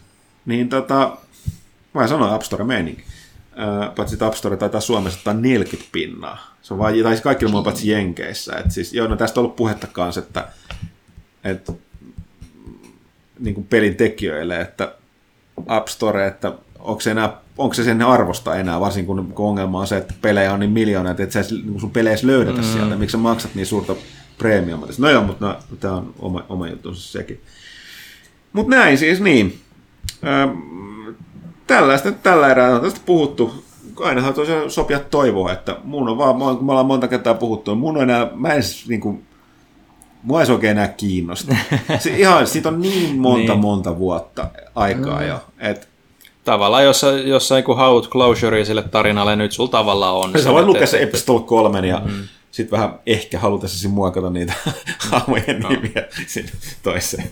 toiseen mutta, tota, mut, mut toisaalta eletään ihmeiden aikaa. Shenmue mm. 3, Beyond Good and Evil 2, Final Fantasy 7 remake, niin kuin, niin. Mm. kuka haluaa uskoa, kuka ei. Mm. Uh, puhutaan hetki jos ei tule mitään muuta peliaiheista nopeasti mieleen. Onko uh, pelattu mitään? No Pyykkönen, sä oot väsynyt juuri sen takia, että sä oot pelannut sitä XCOM 2 uutta lisuria. Joo, se tuli tuossa eilen ja mä hakkasin sitä tuossa yö myöhään. On, on myönnettävä, että mun käy tässä oma lehmä ojassa, että niinku tavallaan kiesti voi sitten jossain vaiheessa loppua, koska mun käy vähän sen hytinä, että pitäisi päästä vähän, vähän hakkaamaan. Mainitaan, no kerro nyt Pyykkönen lyhyesti nyt, sä oot pelannut sitä yhden yön. Ja, joo, ja mä, mä olin eilen, eilen et, etänä mä pelasin päivälläkin niin, aika paljon. Niin... Kerro, koska tämä, tämä ei ole nyt ihan mikään tavallinen lisuri, niin kuin voisi olettaa. Okei, mä en vielä arvioi sitä, mutta mä kerron, mitä siinä on. Siinä on valtavasti uutta sisältöä siinä War of the Chosenissa. Eli se on nyt niin kuin, se pitää aloittaa tietysti alusta, niin kuin mikä tahansa peli. Se, muun muassa se launcheri pitää, sulla on nyt launcherissa kaksi vaihtoehtoa, että käynnistää se normi XCOMin vai Joo vaan sitten War of the Joo, mä mulla on iso yllätys se, että se, se muokkaa ihan, se pelin aloitus siinä on ihan erilainen. Joo, joo, ja Et... modit ei enää toimi vanhat siinä uudessa, ja johtuen siitä, että muun muassa skillisysteemi on massiivisesti muokattu. Ja tosissaan ideana on, että okei, sama, sama settingi, eli Commander, joo, joka, me emme katso edelleenkin tämä, tämä, miten sairas tämä meininki on, että tässä maailmassa tämä in-game lore, että et, kaikki mitä tapahtui XCOM 1 oli simulaatiota, millä alienit opetteli niin kuin kukistaa ihmiskunnan tämän kommanderin aivojen avulla. Mutta mu- mu- mu- muuta, muuta, että, että tosissaan Kakosessa on siis voitettu tämä alienit hallitsee maailmaa. Siitä on paljon enemmän, nyt esimerkiksi niin kaikilla lataustauoilla mä huomasin, että tulee sellaisia niin propagandalähetyksiä, Joo, niin keskusteluja, jotka reagoi siihen, mitä pelaaja on tehnyt. Joo. Ja pelaajalla on vastapropaganda, eli sä voit tehdä koko ajan semmoisia julisteita, mitä sitten ilmestyy sinne pelimaailmaan seinille, ja niitä voi itse tehdä semmoilla propaganda. Aivan huikeeta. Tuul, tuulilla. Ja tosissaan mm, mä pistin esimerkkejä muun omaan Twitteriin siellä, ne voi ehkä tunnistaa, että kenen perusteella ne on tehty ne hahmot siellä mahdollisesti. Mm. Mutta mut, voi käydä katsomassa. Öö, toi, toi, öö, siinä on ideana, että siis öö, tätä tässä perus XCOM 2. tätä sotaa johtaa nämä Elderit, eli Etherealit, jotka on näitä super psionic alieneita. Ja tehtävä on, niin kuin, on se jotenkin kukistaa. Joo, joo, ja ne, niitä ei oikeastaan ikinä näy siellä, mutta ne on sellainen niin kuin kaukainen uhka, jotka yrittää tästä Avatar-projektia. Ja n- n- nyt sitten tässä on niin kuin tullut uusi, uusi juttu, eli nyt sitten tätä sotaa johtaa niin kuin kolme näitä Choseneita, jotka on siis superwarrioreita, mitä nämä on tehnyt. Ne on jotain suku, siis, al, superalieneita täysin, niin kuin, jotka on sukua toisilla, ainakin ja, kuulostaa. Ja siis ne on eri asia kuin noin sen ö, DLC, ne Alien no, Alien Hunterin oli semmoisia niin mon, pysäyttämättömiä monstereita. Nämä on niin kuin, pysäyttämättömiä niin kuin kenraaleja, ja. jotka ne ilmestyy. Ne, jokainen hallitsee osaa maapallosta, jos sä niin meet niiden alueelle, ne todennäköisesti yrittää jotenkin niin vastata siihen sun juttuihin. Ne voi ilmestyä mihin tahansa tehtävälle terrorisoimaan sua. Ne koko ajan tauntailee sua niin radiossa. Ne, ne, ne evolvoituu samalla tavalla kuin Mordorissa oli se, niin kuin se Nemesis, Nemesis-systeemi sen perusteella, mitä tapahtuu. Jokaisella on niin kuin oma, oma tosissaan niin kuin porukka. Ja jokaisella on myös oma, kolme eri resistance factionia, mitkä niin kuin vastustaa niitä. Että niin kuin on tämä assassini, mikä on sellainen niin kuin näkymätön nämä on nyt taas nämä ihmisten ne, puolella. Joo, eli sitä Assassini-alieni, mikä on tosissaan, niin se, se, sitä vastustaa ne striipperit, mitkä on sellaisia mystisiä venäläisiä Mad Max gerilloja, jotka syö alieneita ja käyttää kaasunaamareita äh, niin kuin asuinaan. Ne on niin kuin tosi mm-hmm. outoa porukkaa. Sitten sit siellä on tämä tää, niinku tää Sharpshooter alieni johtaja, mitä mä en nyt vielä tavannut siinä pelissä, se on mulla jäänyt ainoana kohtaamatta, niin sitä vastustaa niinku nämä skirmisherit, mitkä on porukkaa, mitkä on lähtenyt niin kuin Adventin joukoista, eli näitä Adventin kloonisotilaita, jotka on kapinoinut. Ja ne on taas niin kuin Noble Warrior alieneita. Hmm. Mä onko, onko se päätyyppi, mikä, mikä siinä niin on sun, sun kaverina tai Pratal Moksi, se on Michael Dorn. No, no, joo, joo. Ne on tämmöisiä klingoneita niin kuin käytännössä. ET-klingoneita, e joo. Ja, se, ja sitten sit on niinku tämä kolmas, mikä on tää, mikähän se nimi on, Light Eater vai mikähän se on. Nämä on muuten ihan Destiny. Nämä kaikki tyypit, nämä monsterit, ja nämä näin tyypit, jotka vastustavat, niin ne näyttää kaikki, että ne on tullut Destinystä, mikä on tosi mielenkiintoista. Että esimerkiksi ne Reaper, Ajan henki. Että ne Reaperit on niitä, mitä ne on Rogue-tyylinen hahmo. Tää, jolla, uh, Hunter. Hunter, just, just tälleen. Ja sitten sit nämä Skirmisherit on ne Titaneja. Aa. Ja sitten sit nämä... Warlockia. War, Warlockia ne kolmannet. Eli, eli, eli tosissaan sitä on tämä Light Eater, mikä on tämä Psionic alieni, jota vastustaa nämä Templarit jotka on tosissaan tällaisia tyyppejä, että niillä on psioniset hanskat, mistä ne voi tehdä semmoisia teriä, ja kun ne tappaa vihollisia niillä ö, psionisilla terillä, mitkä näyttää itse asiassa vähän halosta, niin, niin ne saa sellaista niin fokusresurssia, millä ne voi tehdä semmoisia superhyökkäyksiä. Hmm. Ja muun muassa se, se todella hyvä kyky, että jos sä niin rendaat jonkun vihollisen juoksemalla sen lähelle, niin sitten sä voit niin kuin, sen jälkeen sillä tyypillä vielä juosta johonkin piiloon, saat ylimääräisen liikkumisen, tai sitten sä voit ottaa semmoisen kyvyn, että se torjuu seuraavan laukauksen niin voimakentällä, hmm. mikä on tosi hyvä, niin kuin sä voit asemoida, että okei, toi vihollinen, mä en saa sitä tapettua, mutta jos mä asemoin tämän niin kuin sen mun muun porukan välin tämän Varlokin sitten, niin, tai tätä Templarin, niin sitten lähtee. Okei, siinä on tämä. Sitten siinä on tullut nämä kaupungit, eli ne alienit pommitti siinä, mitä näytti siinä ykkösessä, niin kuin näitä ihmisten kaupunkeja niillä ihme vihreillä niillä sellaisilla kaasupodeilla. Mm. Ja siellä on ihan hemmetisti niitä semmoisia niin kaupunkeja, mitkä on hylätty, semmoisia postapokalyptisia kaupunkeja, jotka on täynnä semmoisia losteja, mitkä on käytännössä zombeja.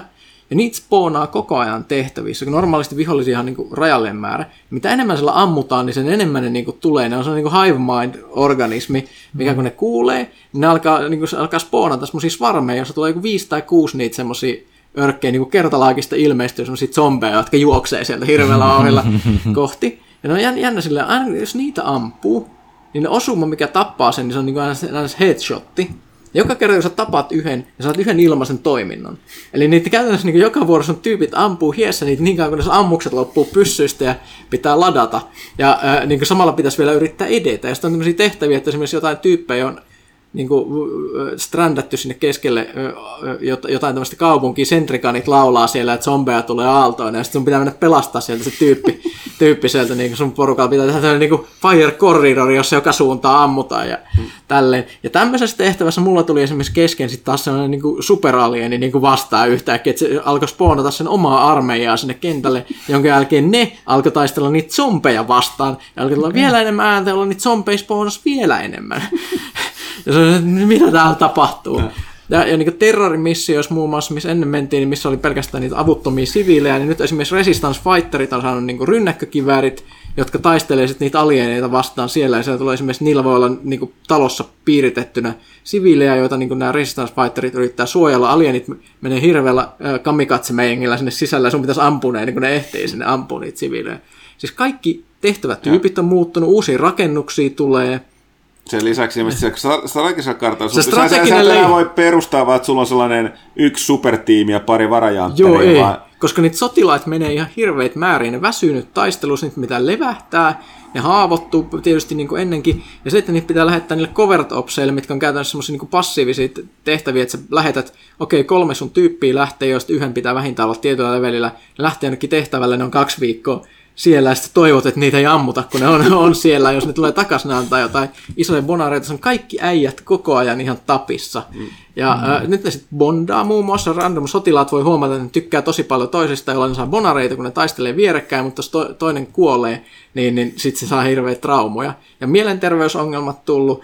Muun muassa, että et muun muassa mulla on yksi kaveri, joka joutui mind controlatukseen ensimmäisessä tehtävässä, kun se oli ruukina, nyt se pelkää sektoideja, ja se aina joutuu hirveäseen paniikkiin. Ja kun se näkee sektoidin, niin se yleensä vielä sille obsessoituu, että se lähtee ryntäämään kesken sen taistelukentän ja yrittää ampua sektoidin haulikolla lähietäisyydeltä. Mm-hmm. Ja se, on, se ei ole kymmenen alieni sen ympärillä, että heippa kaveri. Mm. Se muuten kuoli tosin se tyyppi, että rip.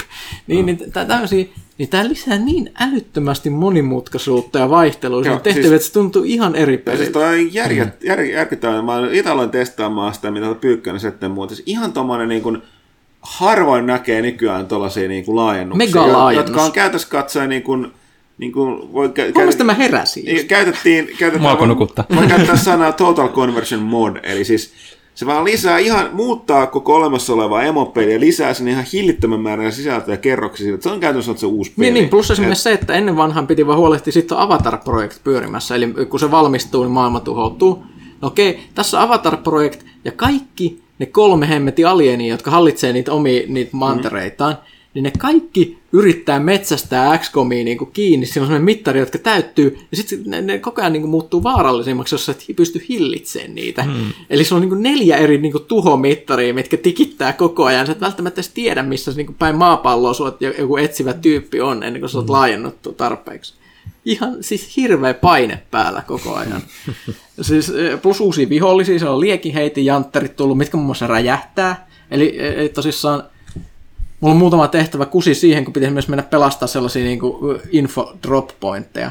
Niin se on liekiheitin tyyppi taistelee sinne vieressä, sitten mä pakko ampua se, sitten räjähti, se räjähti, kun hemmetin mökki.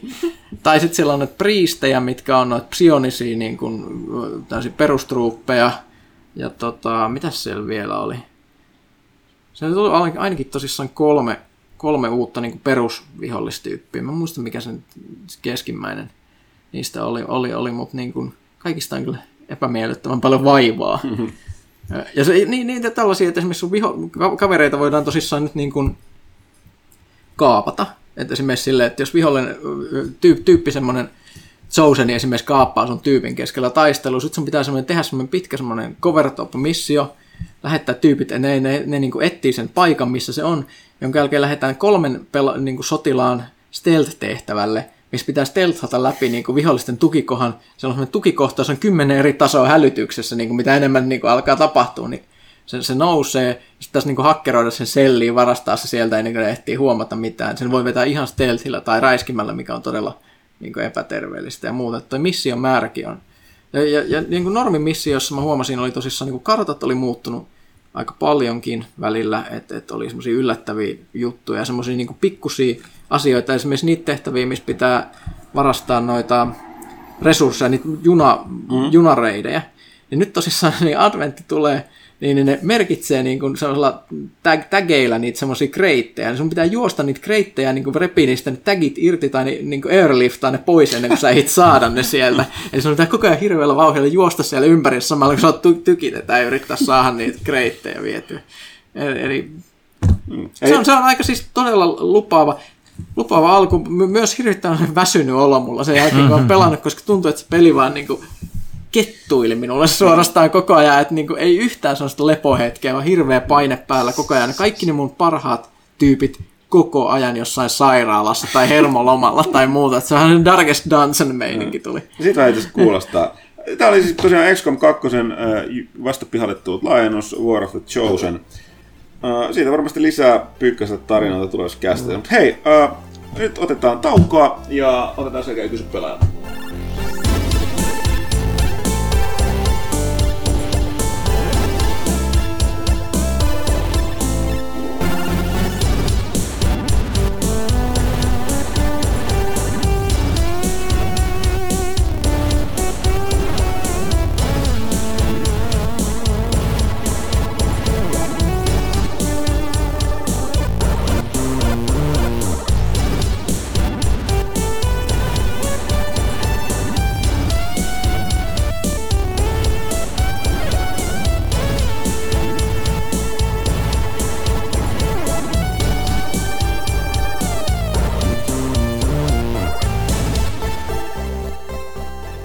Tervetuloa.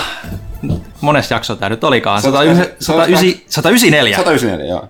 Kysy pelaajalta osioon. Tällä luontevasti Huttunen tarjosi mulle tätä, tätä, tätä aloitus, aloitusmahdollisuutta ja mä feilaan sen täysin, joten tee se vaan jatkossa. Joo, ei se, ei se mitään. Se on, toisaalta joskus aloitettava harjoittelemaan sitä, jos haluaa halu, halu, tota, joku muukin sen takia. Minä. Ei, minä tosiaan kysy pelaajat 194. Öö, Kaitila Janne ei ole tällä kertaa maagisesti paikalla, joten valitettavasti hän, hän ei hänen esitettyihin kysymyksiin vastata, kuten siinä Arkkos täällä pelaalehti.comin puolella. Oli ensimmäisenä kysymässä jotain teknistä ilmeisesti YouTube-kanavan kuvaamisista. Mä en nyt tähän... Joo, pahoittelut ei tuli jotenkin, että kaitilaiset saapunutkaan paikalle, vaikka oli puhetta. Joo. Lindari on sen sijaan kysynyt, että mikä yliopiston metroaseman viereisistä buffet-ravintoloista on suosikkinne? Siellä ei ole tullut käyty sen jälkeen, kun me siitä, se vanha toimisto siitä vierestä Joo, muutti. en mäkään kulje siitä. Mä muistan, että mä olisin viimeksi käynyt missään siellä viereisistä, eli siis vaan Kaisaniemi. Niin, eli ras, se, se paikallinen ras, rasvamonttu sieltä. Joka... Me ei siellä hirveästi käyty, me yleensä oltiin Vapianosta sitten loppuaikoina Frenzenburgersissa. Ja yläkerran Subissa. Joo. Vähän kompa kysymys, mutta pelaako Pyykkönen Crusader Kingsissä Conclavilla vai ilman? Mä en ymmärrä kysymystä. Öö, mulla on kaikki laajennukset kyllä niin kuin päällä. Jop, jopa Sunset Invasion mä en vaan käytä sitä. Onko tämä Conclave joku... Se on se, semmoinen vähän... Siitä on ollut vähän sellaista ristiriitaisia mielipiteitä, tekeekö se tietyistä jutuista liian rasittavia siinä pelissä. Kun... Mut sulla, mut sulla joka tapauksessa kaikki mausteet päällä. Joo, se tuntuisi jotenkin väärältä, kun ne, ne, on, ne on siellä olemassa ikään kuin. Et ei voi, ei voi yks, yksinkertaistaa semmoista monimutkaista maailmaa jotenkin, en mä mm. tiedä. No, on lisää tähän liittyvää vähän, että löytyykö kästiläiseltä mielipidettä Hearts of Iron-sarjan tilaan? Oletko puristit oikeita nelososan suhteen, entä mikä on haastetasosta riippumatta sarjan paras peli? Uh, mun täytyy sanoa, ykköstä pelasin paljon, kakkosta vähän selkeä mä en ole pelannut. Mulla ei mitään käsitystä sarjan nykytilasta. En edes tiedä, mitä puristit puhuu. Pyykkönen, sulla on jotain enemmän in, insightia. Ah, Hearts of Iron, niin. Ne. ei mitään. Siis se on siis niitä se sarja, mihin mä en ole koskenut oikeastaan juuri yhtä. Mm, Okei, okay. valittu Lindar ja meitä mm. tähän kyetty vastaamaan. Öö, ja sitten viimeinen kysymys Lindarialta. Kun sivilisaatio on nyt saavuttanut immuniteetin informaatiolle, niin siitä on, sitä on tullut itse pohdittu ensimmäisen maailmansodan asemaa siinä ensimmäisenä. Maailmahan nimittäin on 1600-luvun lopulta alkaen kohdannut liuden maailmanlaajuisen skaalan saavuttaneita suursotia, joista esimerkkinä suurin eli Ranskan vallankumousta seurannut seitsemän liittokunnan sota, käsitti proksikonflikteinen siirtomataistelujen sivuteattereiden Euroopan lisäksi Kaukasuksen, Amerikat, Haitin, Egyptin, Syyrian, Intia sekä Intian meren saaria – minkä lisäksi laivasta toiminta ulottuu Itämereltä Tyynelle merelle. Miksi maailmansotien määritelmä onkin siis niin kapea vai onko se? Ainakin lisäisi huimasti jonnejen tarttava pintaa historiaa, jos nyt tylsiksi koetut barokin ja valistuksen aikakaudet olisi piristävästi ripoteltu täyteen kivoja maailmansotia. Käsittääkseni tuon maailmasta, joka siis alun perin, kun se oli, oli vielä aidosti ensimmäinen, oli The Great War or War to End All Wars, niin kyse on enemmän poliittisesta, että siis kyllä niin kuin ensimmäisessä maailmansodassa oli käytännössä katsoen kaksi, kaksi suurta liittoumaa kansallisvaltioita, jotka olivat julistaneet sodan toist, niin toisen puolen. Että se ei, ei ollut mitään epämääräisiä proxy-juttuja tai siis sekavia Euroopan Siis nämä 1600-luvulla oli pitkälti Euroopan sisäisiä konflikteja, jossa eurooppalaisten vaikutuspiirissä tapahtuu asioita, mutta missään vaiheessa 1600-luvulla esim. joku Japani ollut julistanut mitään sotaa millekään eurooppalaiselle maalle tai tällaista, että kyllä on niin kuin, niin kuin selkeä maailmansota siinä mielessä on ollut, että on ollut joku puoli, jolla sä oot ollut, ja sä oot, juli, sä oot virallisesti sodassa valtiona jotain muuta maata vastaan. Ja nämä aikaisemmat aikaisemmat sähläykset niin katsoa olivat enemmän tällaisia Euroopan, Euroopan mittaisia sotia, joissa sitten tuolla äärialueella, äärialueella veivattiin ja valui muun muassa just niin kuin Amerikkaan, mutta kyllä enimmäkseen oli, tämä termi on tässä tämä niin kuin, niin kuin, niin kuin poli, kansallisvaltiot ää, ja tota, viralliset sodanjulistukset. Eli nämä oli myöskin 1600-luvun kuningaskuntien välisiä sotia, mm-hmm. jotka on pikkasen eri asia kuin, kuin kansallisvaltioiden. Uh, Jenkit osaa ehkä myös myydä paremmin niin kuin sodat. Heti kun on mukana, niin niistä tulee niin. maailmansoti, koska jonkunhan pitää kutsua niitä joksikin ja kirjoittaa kaikki historian kirjat ja päättää, miksi sitä sanotaan. Mm-hmm. Otetaanko täältä väliin täältä somen puolelta? Okei, okay. onko se paljon kysymyksiä? Jonkun verran. Ei nyt ehkä niin paljon kuin aikaisemmin, no. mutta, mutta ehkä ei venähdä kaksituntiseksi tämä setti sitten. Olisi ihan jees. Jesse Räsänen kysyy täällä näin Huttuselta, että kuka on teikäläisen suosikki ranskalainen kirjailija, filosofi, historiallinen henkilö ja miksi? Oho, nyt vetäs paha. Ranska on... Mä en ole niin kuvataiteiden tuntija, että mä en nyt enää muista noita. Monethan vannoo. Se hetki, oliko Monet edes ranskalainen? Kyllä mä sanoin, en mä muista näin. Mutta joka tapauksessa niin... Öö, siellä on ollut filosofeja ja tieteilijöitä, siellä on ollut paljon ja kirjailijoita. Uh, mm-hmm. Mä oon enemmän kirjallisuudessa kyllä tota, että venäläisen kirjallisuuden ystävä. Sitten taas tieteilijät ja filosofit lähinnä englantilaisia. Uh, mitähän sitä nyt sanoisi? No, kyllä sitten vähän menee tavallaan sellainen valistuksen ajan niin kuin avaaja aika... Alistus aina jees. A, niin kuin mm. filosofi ehkä on tämä, tota, tota, tota, no, en mä muista nimeä. Siis tää, ei, ei, tätä... ei, ei, Descartes, vaan oliko se Voltaire? Joo, on sekin, jos ei ole no, Rousseau. Ei, Voltaire, Voltaire tai Rousseau. Ja, mutta Voltaire teki niitä, myöskin niitä, niin se vitu faableita, niitä, niitä filosofisia opettavaisia eläintarinoita. Joo, kyllä mä sanon Voltaire, vaikka se ilmeisesti vähän myöskin oli mielenkiintoinen filosofi, että tota, myöskin vähän harrasti muun muassa muistaakseni täällä lottoamina oli keksitty, tämä lottoarpa, niin sehän on silloin joku systeemi, millä se, se kusetti sen itselleen tai jotain tällaista. Äh, Hitto, pitää vähän miettiä. Mä luulen, että siellä olisi joku vähän obskurimpikin löytynyt, mutta ne ei just nyt tule mieleen, kun tuli tällä yllättäen takavasemmalta kysymys. Tämä mehän siis var- valmistaudutaan tosi hyvin kysymyksiin. Näin on suosikkikysymykset on tosi pahoja, niin. kun ne tulee puskista. No. Mä sanoin, että Voltaire, ja jos mä keksin, jo, keksin tota jonkun öö, uuden, niin tota, tässä niin tulee mieleen, että sanon. Mä oon varmaan lukenut tasa yhden ranskalaisen kirjailijan kirja. Se oli Victor Hugon kurjat se Hugo, mä menisin sanoa, mutta se on vähän, tai Dumaa, mutta ne on kummatkin vähän sellaisia helppoja. Hmm. Öö, Mä luen helppoa kirjallisuutta. Ei helposti. Kaikki, mitä mulle tulee mieleen, on, on englantilaisia tai saksalaisia. Sen takia pysytään niissä valistuksena jo filosofissa ranskalaisissa. Öö, ei niin kuin kuitenkaan aurinkokuningas ole se. se ei ehkä lasketa siihen. Nukut, nukuttaja kysyy täällä pelaajat.comin puolella. Huttunen, mainitsit Players Unknown Battlegroundsin yhteydessä, et et pelaa, koska olet sen verran vanha. 10-15 vuotta sitten olisit pelannut vielä innolla. Pyöräytetäänpä 15 vuotta pois vanhuksen iästä. Mihin nykypeleistä olisit valmis panostamaan niin paljon, että olisit e-sports-areenoilla? että miten on muiden kästiläisten laita? Ää, mä en ole kyllä koska, mä en ole niin kilpailullinen, että mä jaksasin ehkä esportsia, on kyllä sanottava. En, en, en edes siksi, että vaikka olisin nuorempi. Mulla on vähän sama, mä tykkään enemmän kooppipeleistä. Ja Joo, ne, ne ei ole sillä tavalla esports-kelpoisia tai suosittuja. Joo, et, Ehkä se olisi enemmän semmoista niin Twitch-striimaamisen koska elämää. silloin, silloin Todennäköisesti aikoinaan pelasin sitä Counter-Strikea, mutta sitten kun se tosiaan alkoi menee siihen, se kävi mulle tylsäksi. Se esports-peli, että ei saa oikein vaihtua, ne pitää olla samoja, että siinä se taito, taito korostuu, eikä niinkään väline, niin tota, en, en, en usko. Tässä on muuten mainittava, mä testasin tuon Gamescomista tuon Players Unknownin Battlegroundsin, niin tota, Xbox One X-versio ja, ja tota, Se oli ihan mielenkiintoisen näköinen kokemus. niin joo, sanotaanko tuonne, että kokeilut on kyllä silleen, että ei nyt, kuten edelleenkin sanon, jos olisi nuorempana olisi vähemmän pelejä tässä koko ajan pelattavana, niin ehkä, mutta en kyllä nyt ole kärsivällisyyttä. Kyllä mä ymmärrän siitä, minkä takia sitä porukka veivaa, mutta mites muut, mikä esports-peli? Tosi tästä nukuttaa vielä totta, että PS on karvekkarin niistä edes varaa ottaa 15 vuotta pois. Niin, no kyllä mä nyt ehkä vähän vanhempi on kuin ehkä jengi olettaa, mutta siis Milloin olisi kahdeksan vuotta. niin, mä en ole sentään mikään Johanna kuitenkaan, joka, mm. niin kuin, joka olisi varmaan joku äh, kuitenkin aika nuori, niin no, siis 15 vuotta mä oon kirjoittanut pelihommia itsekin, että, että kyllä mulla varaa ottaa, mutta siis mitäs muita, no ehkä jos niinku, no mä en, Mitä ole- mäkään ikinä, 15 mäkään ole ikinä, vuottahan on siis tietyllä tavalla tietynlainen ajankohtainen aika. Mm, lokakuussa varsinkin, mm, kyllä.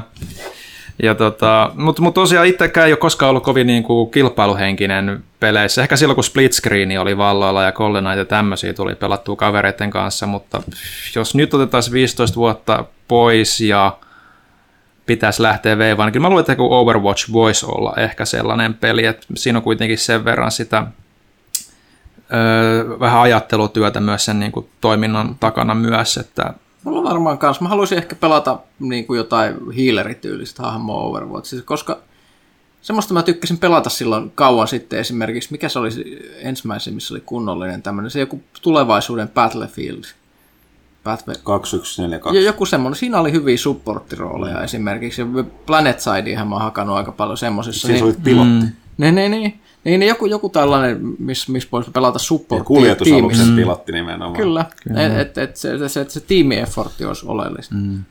Ja jos ei niin esports-peleissä puhuta, niin varmasti pelasin Final Fantasy 14 enemmän, niin kuin jos olisi aikaa vaan. Tai jos olisi 15 vuotta nuorempi.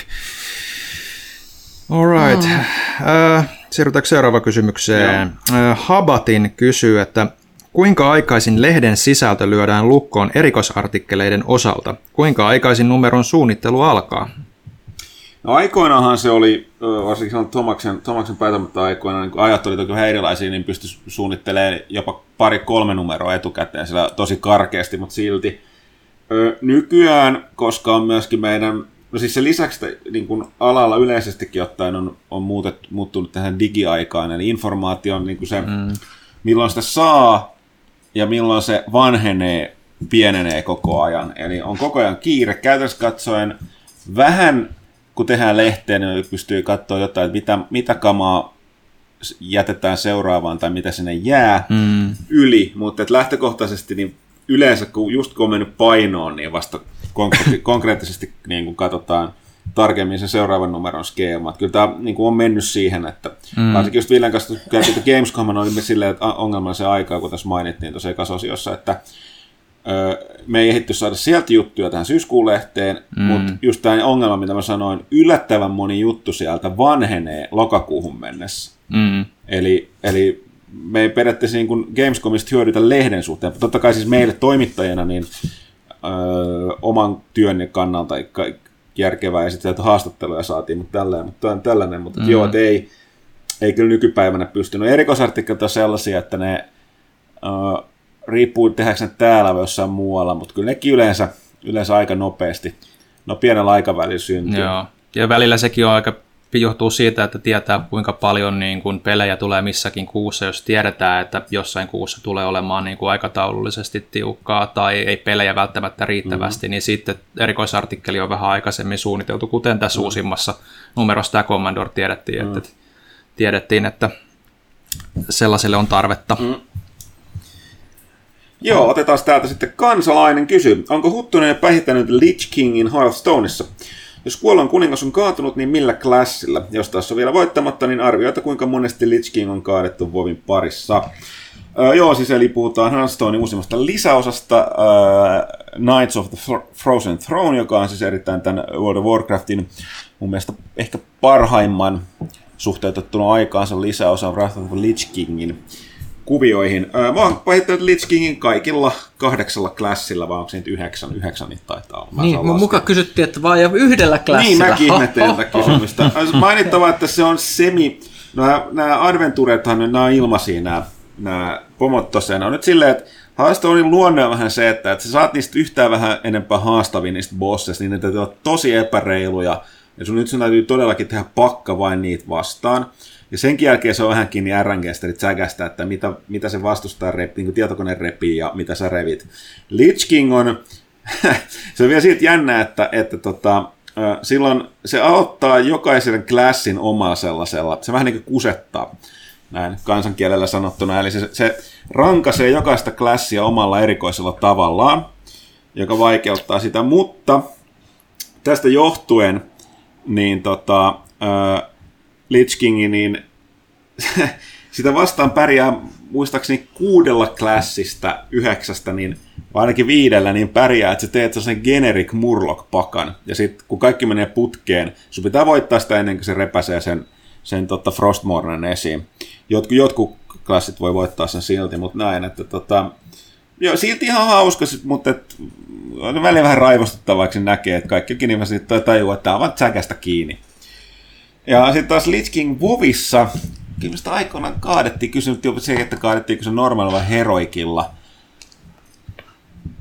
Mä en muista, miten meillä meni pyykköli, säkin raidasit silloin. Kaadettiinko me, me, siis se heroikilla? Mä olin, mä olin raiditauolla silloin, kun oli toi Rathi justiinsa. Eli mä missasin oli... käytännössä ton Ice Crown sitä. Se on sääli, koska se oli Ulduarin lisäksi varmaan parhaat raidit. Mä tykkäsin itse Henkko niiden Ulduarista. Joo, se onkin munkin, munkin mielestä highlight. Okei, okay. niin. no, mutta joo, mennään eteenpäin. All right. Uh, Viha Antti kysyy täällä Twitterin puolella lähinnä Pyykköseltä uh, post-apokalyptisia kirjasuosituksia, mahdollisimman Mad Max-henkisiä, ei zombeja. Toi on mielenkiintoinen kysymys. Siis post-apokalyptisia kirjoja on ihan käsittämättömiä määriä. Ja niitä on tullut luettuakin niin paljon, että itse on tosi vaikea ruveta yhtäkkiä miettimään. Siis, jos haluaa tuommoista, niin yksi kuuluisahan on tietysti tämä Road, The Road, Cormac McCarthyn, se on, se on hyvin sellainen simplistinen. Sitten on yksi, itse mä en muista tämän nimeä, mun pitää ruveta googlettelemaan tätä. Mä, mä, mä Sanotaanko me sama? Se on todella cheesy toimintapainotteinen, jos on sellainen super, supersankarin oloinen tyyppi, joka ei ikinä tee mitään väärin kuolessa, on jätkä, joka menee Tämä kuulostaa siltä, Menee että pitkistä autiomaata ja mutta siis onko tämä, onko tämä siis tätä to, niinku kylmän sodan tai niinku kolmannen maailmansodan jälkeistä? Muistaakseni on, joo. Siis tämä on tällainen niinku kirjasarja, missä on superamerikkalainen joo, ja pahat, tämä, pahat venäläiset, jotka on nukettanut Juuri kaiken. tämä, joo. Mikä se jätkän nimi on? En mä tiedä, mutta siis se on ihan se legendaarinen. Joo, niin semmoinen niinku pokkarikirjasarja. Siis todella ass juttu, mutta siis Kannattaa lukea, jos tykkää post tyypin nimi oli? Se, ei ollut, se oli joku John Connor-tyyppinen. Se ei ollut John Connor. Taatusti se oli joku John. Ja mä, muistan, mä, mä täytyy kaivaa, kaivaa se, että se, on, se on ei saattu kulkea sen sukunimen mukaan. Mutta kannattaa googletella jotain niin kuin, kolmas maailmansota, Venäjä hyökkää, tällaista juttua, pulp cheese. Ei ne halua nykyaikaisia okay. uutisia vaan. Ja niin, liian aikaisesti. Sitten tota, Siis mä oon lukenut paljon tuota post-apoa, mutta siis yleensä niissä on aina joku niin kuin tällainen just nykyään tämmöinen joku zombi-angle tai monsteri-angle tai mitä tahansa muuta. Mä oon lukenut ihan älyttömiä kirjoja, muun muassa semmoinen, jossa vihaset ravut aiheuttaa apokalypsin, mikä oli, mikä oli aika kova. Giant Enemy Crabs. Kamaa. Tai, tai, tai sitten tällainen kirjasarja, missä löydettiin asumaton saari, jossa oli kehittynyt oma niin kuin, ekosysteemi niin kuin, miljoonien vuosien saatossa, joka, jossa kaikki eläimet oli vaarallisempia kuin mitkä eläimet, mitä niin kuin, muualla elää, joten se piti niin kuin, täysin eristää se mestä, koska siellä eli niin älyttömiä oli, että nekin taisi olla jotain hiton rapuja. Mä, Miksi on rapuja? En tiedä, siis ravut kiehtoo noita tyyppejä. Mutta siis Tämä on tosi, tosi vaikeaa. Yksi siis, siis tämä ei ole yhtään Mad Max-tyylinen, mutta mä henkkoht tykkäsin tämmöisestä post kirjasta kuin Oryx and Craig. Margaret Atwoodin kirja. Öö, mä oon lukenut tosi paljon. No yksi, yksi niin kuin toi klassikko on toi, toi Ballard on tehnyt tällaisia, niin kuin siis noita, ne on tosi vanhoja, se vuosikymmeniä ja vuosikymmeniä vanhoja kirjoja vähän aikaansa edellä, muun muassa tämmöinen kuin The Drowned World, missä, missä niin tota, on epämiellyttävää otsonikato ja muuta, mu- muuta, ja se on tosissaan joku 60-luvun kirja, niin mm. se oli hy- hyvin ennusti aikaansa, tai Crystal World, mikä on vähän, vähän ne on, ne on sellaista niin kuin aina oikeita kirjallisuutta, mutta, mutta tämmöisessä niin post-apo-settingissä vaan, että siellä ei niin kuin actionia hirveästi sitten välttämättä tarjoilla, vaan semmoista mietintää. Ja mä yritän just katsoa. Mä, no, se, sit... mä häiritsen nyt kovasti, kun mä en muista se... Joo, sori, jatka vaan se Niin... No sit, sit tota, siinä on zombeja, mutta ei ihan zombeja, mutta niin tota, mistä tehtiin leffakin vasta, se The Girl with All the Gifts, mikä on käytännössä hyvin samanlainen tarina kuin The Last of Us. Eli mm. sien, sienityyppejä pyörii. Ihan mie- hyvä kirja postaa postaa. Mä melkein mennä mun Kindleen katsoa läpi, mutta siinä kestäisi. Mä tutkin siis Tämä on hirvittävän, hirvittävän laaja, laaja genre tämä maailmanlopun jälkeinen juttu. Mä tajusin se vasta jossain vaiheessa, että niitä on kirjoitettu ihan älyttömiä määriä. Se jotenkin kiehtoo ihmisiä, että ne laatu vaihtelee ihan villisti. Että siellä on just semmoisia juttuja, että joku Atlantis nousee ja maailman siisein sankari lähtee upottaa sitä takasta tai jotain tällaisia. Ne on ihan kauheita, mutta sitten sit löytyy sitä oikeaa kirjallisuutta välillä, että Joo, mä, en, mä en nyt valita, mutta täytyy kaivaa senkin tämänkin jaban. Se oli joku siis, se oli kammottavan, niin kuin, joo mä muistan, jos nyt kolmas maailmasta venäläisiä vastaan superamerikkalainen menee. Mutta se oli... Se oli, se oli sitä itse. Mutta joo, ehkä mä, mä, mä, yritän oikeasti tällä kertaa löytää niitä. Kirjoittakaa nyt ylös. Täytyy pistää muistiin, joo. All right. Okei, okay, uh... sitten otetaan täältä Silik. Asterin avioliiton onnellisen 199. Suuret onnittelut. Tärkeät kysymykset ovatkin, onko väärin kuluttaa koko Honeymoon Destiny 2 pelaajille? On. Ja mitä selitystä itse käyttäisitte vaimoille oikeutaaksenne pelaamisen? En tiedä, mutta se on vähän niin kuin se voi olla vähän niin kuin that's it siinä no, vaiheessa. Miten tämä oli, family that plays together stays together? Ota vaimo mukaan. Niin. Ei siinä oikein muuta pelastusta niin. ole, koska siis se on ihan Mu- muuten toi kuulostaa siltä, että se on niin avioero kahden viikon päästä. Alright. Siirrytään Instagramin puoleen. Täällä somen puolella Mikko Karvonen kysyy, että Oletteko pelanneet uutta Unchartedia ja mitä mieltä siitä olette, tai mitkä on teidän horoskooppimerkit? Ei mulla muuta. no Unchartedista tuota, voi lukea mm. sekä itse asiassa sattuneesti, sattuneesti sekä Pyykkösen että Villen mielipiteet pelistä voi lukea uusimman pelaajan arvostelusta. Niin, koska ne... niitä voi tässä spoilata mm. sitten, menisi ihan pilalle. Niin. Mutta Horoskoopimerkit. Oinas. Kalat. Kauris. No niin, täys, täyslaidallinen melkein. Niin. Kolme eri eläintä. Hyvin mennyt. Nisupulla kyselee täältä, että seuraako toimitus pelistriimejä Twitchissä? Onko kukaan toimituksen jäsenistä itse kokeillut striimaamista? Tämä on kysytty aikaisemminkin vastattu, ei, siis aikahan ei riitä. Mm. Ää, lähtökohtaisesti meidän pitää itse pelata niitä pelejä, joko sen takia meidän pitää tietää, mistä puhutaan tai arvostella. Ää, lisäksi monet pelistriimit Twitchissä on enemmän viihteellisiä, ja siis niin kuin nimenomaan, että ne Jotkut on sellaisia tosi hardcore pelejä, että sen Pyykkönen aika paljon jonkun, tai jonkun verran katsellut tota, näitä, mitä sä pelasit? No, Crusader Kings on hyvä esimerkki. Joo, ja sitten tota, tota, Dead, Dead by Daylight. Sitä, no, sitä mä oon kattonut Twitchistä, ja itse asiassa mä oon joskus niin, sitten sen jälkeen, kun mä oon pelannut jotain tyyppiä vastaan, millä on, niin niillä on aina Twitch niin kuin siinä nimessä. Mm jos mä pelaan myös killerinä Dead by Daylightissa jotain vastaan, niin mä menen sitten jälkeenpäin sinne kanavalle katsoa, että oliko ne vähän suolasia sen jälkeen, vaikka jos mä oon tappanut mm. niin, niin pitää käydä sinne tarkistamaan, niin kuin, äh, saiko, saiko vähän hermostua kaveri. Mm. Mutta ei, että siis suoraan sanottuna, äh, koska meidän koko, koko päivätyö on peritoimittaminen, niin, niin noi ei oikein, ei oikein mene yksin. Ellei me jostain syystä tehtäisiin Twitchaajista tai striimaajista juttua pitäisi olla, niin lähtökohtaisesti mm. ei. Satunnaisesti jotain tullut nähty, jossa just niin kuin, täällä toimituksessa joku, joku niin kuin, jonkun vitsin tai jutun tai tuollaisen takia, mutta, mutta muuten ei. Ja samoin tuo, joka itse kokeillut striimaamista, eipä juuri.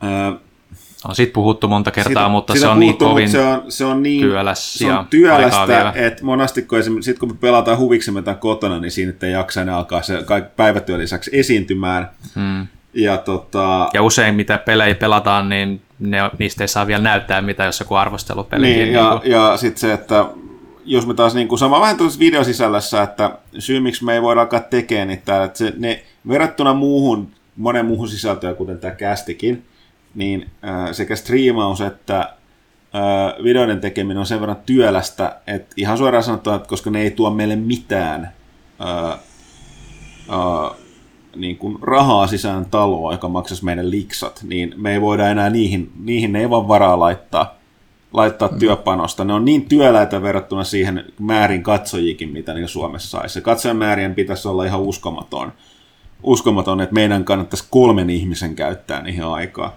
Että tästä on puhuttu, että jos, jos tota, niin, tai nyt vaihtaa, että mä alettaisiin vaan niin kuin laitettaisiin ne maksumurin taakse, jolloin niitä katsoisi vielä vähän meihin, sitten ei siinä olisi mitään järkeä. Mutta vähän sama tuossa striimaamisessa, että olisi kiva, kun kaikkeen ehtisi, mutta kun ei vaan pysty.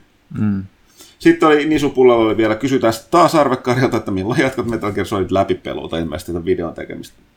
No, jos nyt ihan totta puhutaan, niin on pelaamassa Metal Gear Solid 1 siihen kohtaan, missä se, mihin se jäi, että kyllä se jossain vaiheessa mm-hmm. nyt toivon mukaan tulee, kunhan nyt saa vähän motivaatiota ja piirteyttä tähän synkkään elämään syksyn myötä.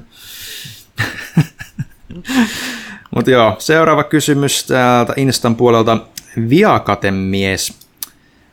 Tälleen myöhäisheränneenä pitää kysyä, että mikä on hauskin build pelata The Old Hunters DLCtä. Itse pelaan Arkeenilla ja hetkittäin on todella turhauttavaa ainakin verrattuna peruspeliin. Öö, mä oon pelannut kolmella sen, eli Arkeinilla semmoisella sieni-lonkero bildillä, ja sehän tosissaan se on hauska.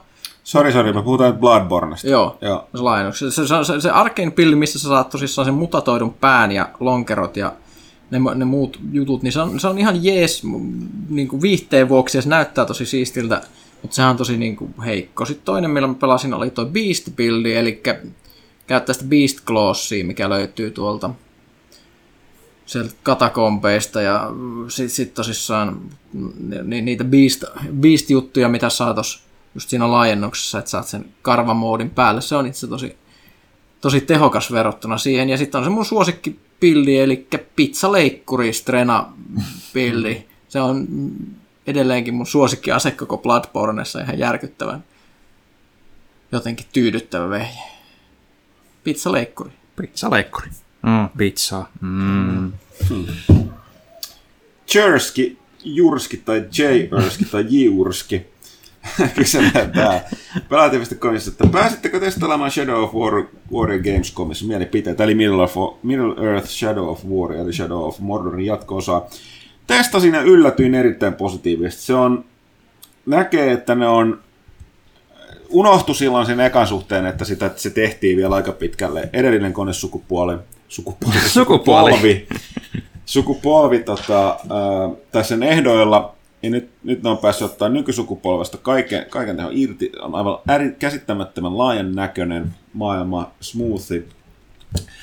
Ja se Nemesis-systeemi on vielä ihan next levelillä, että se monimutkaisuus on ihan siis, niin kuin se, se on paljon reaktiivisempi. Ja nythän se pelaat, se on periaatteessa örkkien sotasimulaattori Mordorissa, jossa mm. sä nyt et vaan sä, oot- sä oot örkkisotapäällikkö, joka ei itse sattu ole örkki, vaan Miksei sä oot- muuten ole örkki? Kuinka hienoa olisi niin, olla mä, örkki? Mä, varmaan ne epäilet, ketä, Tai trolli et, tai jotain niin, et, ketä Niin. niin. pelata. Mutta ne, ne, on niinku, ne on paljon enemmän persoonallisuuksia, ne heittää läppää, sulla on niitä sun omiin kenraaleja henkivartioina ja kaikkea tällaista. Mutta se on jotenkin outoa, koska Talion on niinku tylsin hahmos koko siinä pelissä. Se on niinku random generoidut örkit on paljon niin, viihdyttävämpiä niin, ja sitten se, se henki, siis tämä kele, se, Kelebimbor vai Celebrimbor, vai mitä se nyt sanottiinkaan. Joo, totta, mutta et, se mikä tosiaan mua myöskin yllätti, mä oletin, että ne olisi tehnyt, kun nykyään tunnutaan, että kaikki pelit yritetään vähän tehdä sille isot pelit, varsinkin isot kustantajilta, kun ei ole varaa, varaa niin kun, ö, sössiä, niin ne yrittäisi te- vähän niin kuin tyhmentää, niin tehdä vähän sellaisia suoraviivaisempia. Se ei ole aina huono juttu, mutta ei todellakaan. Siis, Joo. Shadow of War on vähintäänkin yhtä monimutkainen ja luultavasti vähän monimutkaisempi kuin se alkuperäinen, että ihan HC-game. Että siihen enemmän yllätyin, miten paljon ne niinku Joo. rummuttaa sitä. Että... Just kaikki se, niin kuin se niihin linnakkeisiin hyökkäminen ja sitten näiden örkien sijoittaminen niille puolustushyökkäyspaikoille, kaikki tuommoinen strategisempi puoli siihen plus se, myös. että ja, pitää nyt katella ja sillä, taisteluissakin joo, on myös niin kuin et- paljon enemmän Moni, monipuolisuutta. monissa tapauksissa, kun se on paha, paha joku bossi, niin sä katsot, että ei hemmetti, että mä, sä lähetät yhden oman niistä sun kenraaleista tai niinku niistä örkkilakejoista niin vakojaksi mm. niin se leiriin. Sitten siinä tulee sellainen ongelma, että sun pitää katsoa, että että sen, sen pitää voittaa yksi sen niistä henkivartioista, että se saa sen paikan. Sun pitää katsoa niiden ne statit ja lähettää se. Ja sitten toivoa, että se voittaa sen. Jos se voittaa, niin sitten pyörii siellä, ja sitten kannattaa katsoa, että silloin jotain kykyjä sitä bossia vastaan, koska kun se viimein kohtaat sen, sen bossin, mm. niin se pettää sen sillä hetkellä. Se niin puukottaa sitä selkään tai tekee jotain muuta, että riemukasta se, se, tota, se sun äh, spy. Ja siis se on ihan käsittämättömän niin kuin, niin kuin reaktiivinen se Nemesis-systeemi. Et Kyllä mu, mu, tuli, nousi mun niin kuin, kovimpia odotuksia nyt loppuvuodeksi. Sitten Jay Erski kyselee, että kuinka moni kästiläisistä uskotaan mennä katsomaan Pennywisein uudelleen heräämisen. Tästä puhuttiin viime kästissä minä Pyykkönen, mutta Ville ei. Kyllä, heti kun se tulee. Mm. Sitten Erski kyselee, että onko tulossa pelaaja HD matskua Gamescomista. No tässä vähän vastattiin tuohon edelliseen, että itse asiassa tarkoitus oli. Tarkoitus että oli. Villellä oli pikkasen siellä vapaa-aikaa ka- a- kalenterissa, mutta sitten loppujen lopuksi sitä ei ollutkaan. Mm. Et tota, se, on, se on taas sellainen, että on vähän vaikea, tuntuu vaikea, ei niin kuin, on yksinkertaisesti sanoa, mutta se tuntuu ehkä vähän hölmöltä, mutta kun sä oot messuilla, niin ei siellä kovin monta asiaa pysty tekemään. Mm. Ja, video on myös sellainen, että sit sun pitää mennä tekemään niitä videoita sinne, ja sä et juuri muuta ehdi tehdä. Ja meidän nyt kuitenkin panostettiin edelleen noin mahdollisimman monien eri ö, pelintekijöiden tapaamiseen ja pelien testaamiseen tollaiseen, että ei sitä vaan video. Ja sitten sama juttu, että vaikka Ville, jos sitä videoa, niin tutut takaisin, että kästisäädöt, uusi lehti, kaikki nämä muut kuun Ne vaihdejutut. tullut niinku ne aika tulisi joskus myöhään. ensi viikolla, sitten ne on ehkä vähän myöhäistä siinä vaiheessa, ellei mm. olisi haastatteluita. Sitten vielä Cherskilla on muutama, tai oikeastaan yksi. Kävikö Pyykkönen aikoinaan Kajaanin videomaailmassa vuokraamassa pelejä? Jos kävit, niin mikä on paras huonoin pelivuokraus?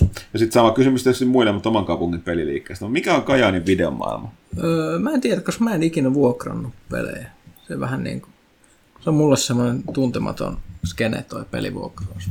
Joo, mä en muistakaan tehneeni samaa, että, koska pel- pelasin lähinnä silloin tietokoneella, niin niitä pelejä vuokrattu. Mm, Hankittiin kopioimalla kavereilta. Joo. No Mä muistelisin, että silloin kun itse oli skidi, aina kun käytiin tuolla Lohjalla sukulaisten luomas, luona, niin tota, siellä aina käytiin vuokraamassa NES-pelejä. Ja mun serkku kanssa vuokrasi vissiin. NES-pelejä, joo.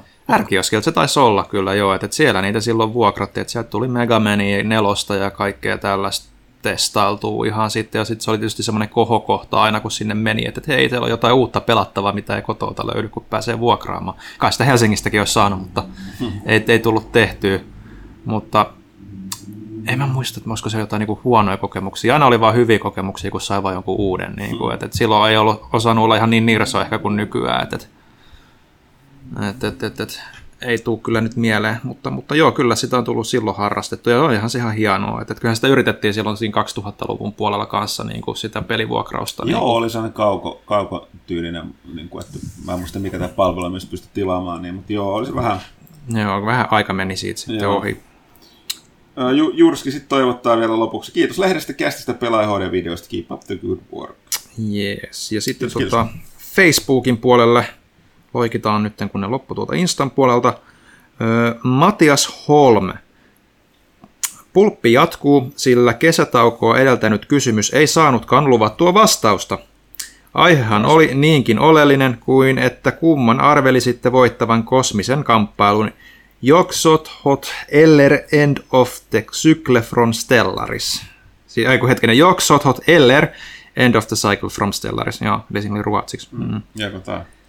No, koska End of the Cycle periaatteessa voi kuolla iso avaruusaluslaivasto, niin kyllä mä veikkaisin, että Jok Sothot Niin, pystyy koska tiputtamaan. ne, ne, ne, ei kuole, niin nää.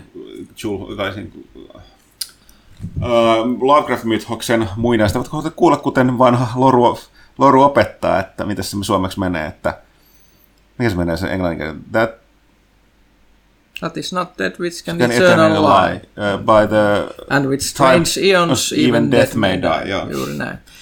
Mut, Tuliko johonkin kulttiin tai jotain? Sulla Kyllä, joku juuri. tälle. Ja, ja toi, toi End of the Cyclehan Stellariksessa siis sioninen hirviö, joka syntyy, kun sä uhr, käytännössä myyt sun imperiumin kaikkien asukkaiden sielut semmoiselle mystiselle pahuudelle, joka sitten tekee niistä semmoisen ihme komposiitti ja alkaa syömään planeettoja. Ei, ei hirvittävä hyvä diili, mutta sellaisen voi tehdä. Okei. Okay. Matti Jaksel oli myös toinen kysymys. Entä mikä on suosikkinen natsien keksinnöistä? Riemukupla, Fanta, kofeiinisuklaa, Tom of Finlandin estetiikka vaiko pumpattava Barbara? Varmaan se on siis tota, toi, tum, kofeiinisuklaa, tumma suklaa. Toki jos mä oikein käsitin nää, tää kofeiinisuklaa, mitä ää, Natsi-Saksa käytti, se oli muun muassa lentäjille, muistaakseni nimenomaan yölentäjille, ja se, sitten, se ei ollut pelkästään kofeiinisuklaata, vaan siinä mielestäni oli, mik, miksi sitä amfetamiini nyt siihen aikaan sanottiinkaan, mutta siinä taisi olla tällaista mukana. Vähän, vähän, vähän niin kuin piristävämpää kamaa kuin pelkkä moderni kofeiinisuklaa. No, varmaan se kofeiinisuklaa joo kanssa. Moderni televisiotuotanto voi myös kiittää aika paljon sitä porukkaa, että ne aika tehokkaasti huomasi, että on kiva tehdä telkkaria, kun sillä saa kansan, Totta, oh, joo, kansan katsomaan. Niin. Kyllä. Ö, Parani Pekugram taas täällä kyselee, Kaitila ei ole vastaamassa, mutta montako kertaa Pyykkösen pelisessiot keskittyvät siihen, että heidän jälkikasvunsa pyytää, tai jälkikasvu pyytää kääntämään englanniksi perin tekstin tai Pyykkösen tapauksessa viemään muumimaailmaan? Öö, mä yritän pelata silloin, kun on nukkumassa, niin se luojan kiitos vähän vähemmän. Ja nyt kun pe- peleissä on yllättävän monissa itse asiassa, mitä ne tykkää konsolilla pelata, niissä on ihan suomenkieliset puheet ja tekstit, mistä mä oon ollut ihan tyytyväinen. Hmm. Et, et, ei, ei ole hirveästi ollut ongelmaa. Mummimasi käydään kerran vuodessa. Parani Pekugram vielä kyselee tästä, että joko Pyykkönen vihdoin saisi sen Kristiina Saikansa jatkoa mutta Vielä joskus, mutta ei Joo, ole ei, ehtinyt. Mäkin voin sanoa ihan niin heittämällä, että tuskinpä tässä syksyn aikaa, koska näitä pelejä on, tulee nyt aivan niin kuin tämä loppuvuosista aikaa, että on niin paljon työn puolesta ja huivoista pelattavia muita pelejä. Tällä viikollakin tulee valtavasti kiinnostavaa pelattavaa, niin ei, ei ole siis mitään toivoa. Mutta joskus sitten. Ja sitten vielä tässä Painan Pekogram linkkasi tuon kuvan meidän Instasta, missä tota, mä hajotin tuota tuolia. Miten ihmeessä tämä tapahtui, eikö kestänyt tuttu sen painoa? Siis joo, tuo en nyt tiedä, se ei kestänyt mun nojaamista, eli siis tota toi, se oli ollut löysä pitkään, mä en ollut liian laiska tehdäkseen sinne mitään, mutta toinen käsinoja irtos. Se ruuvi siitä oli löystynyt niin paljon, että se putos. Mm-hmm. Sitten käykö toiminta jatkuvasti Mäkkäri autokastalla? Ei käy, ei, ei ikinä. Johtui sitten tällä harvalla auto. Mm. Mäkissä monta. Mutta valitettavasti läheisessä pizzeriassa tulee käyty ehkä vähän liian usein. Kieltämättä. Vesa Kurunsaari Facebookin puolella kysyy tai toteaa, tai enemmänkin ehkä Kaitilalle, itse asiassa jo täysin Kaitilalle, joten säästetään se, säästetään se tota ensi kertaa, mutta mainitaan, se kuitenkin. mutta mainitaan nyt sen verran, että tota Vesa ö, ahmii kästejä jopa niinkin nopeasti, että pakko kuunnella randomisti jo hieman iäkkäämpää niin kuin kästiä, eli muun muassa pelkästään numero 51. Se on varmaan aika raju. Mulla se on, joo, ö, en tiedä mitä tässä pitäisi sanoa. Hyvä, että kelpaa. Hyvä, että Mä voisin kelpaa. ko- kokeilepa muuten tällaista, että muutkin voivat kokeilla tätä Niksipirkan vinkkiä kotona, että kuunnelkaapa joskus tätä kästiä sellaisella niin pienellä hidastuksella. Ai niin kuin, Puolinopeudella esimerkiksi. Sitten tulee tämä niinku, tää Drunk Donald Trump-efekti vai? Ja drunk, mikä tahansa. Että, tuota, Niin. Mä, olisi hauska pitää tietää, ei ole kukaan testannut, kenen meistä, kaikille, ka, joidenkin äänestäjän se saa tosi humalaisen kuulosen, mutta ei kaikkien. Mä mietin, että mitähän meidän, meidän kolmen tai neljä, jos kaitellaan, niin kenen meistä no, puhe, kun sitä hidastaa, kuunnostaa edisen humalaisen puheen. Niin, kästistä saa hyvin kuustuntisen, kun sitä Niin. vähän hidastaa. Mm, niin, ja kestää pidempään. Niin kuin, että älkää suinkaan niin kuin, laittako sillä puolitoista nopeudella, että se menee nopeammin ohi vaan. Suinkaan.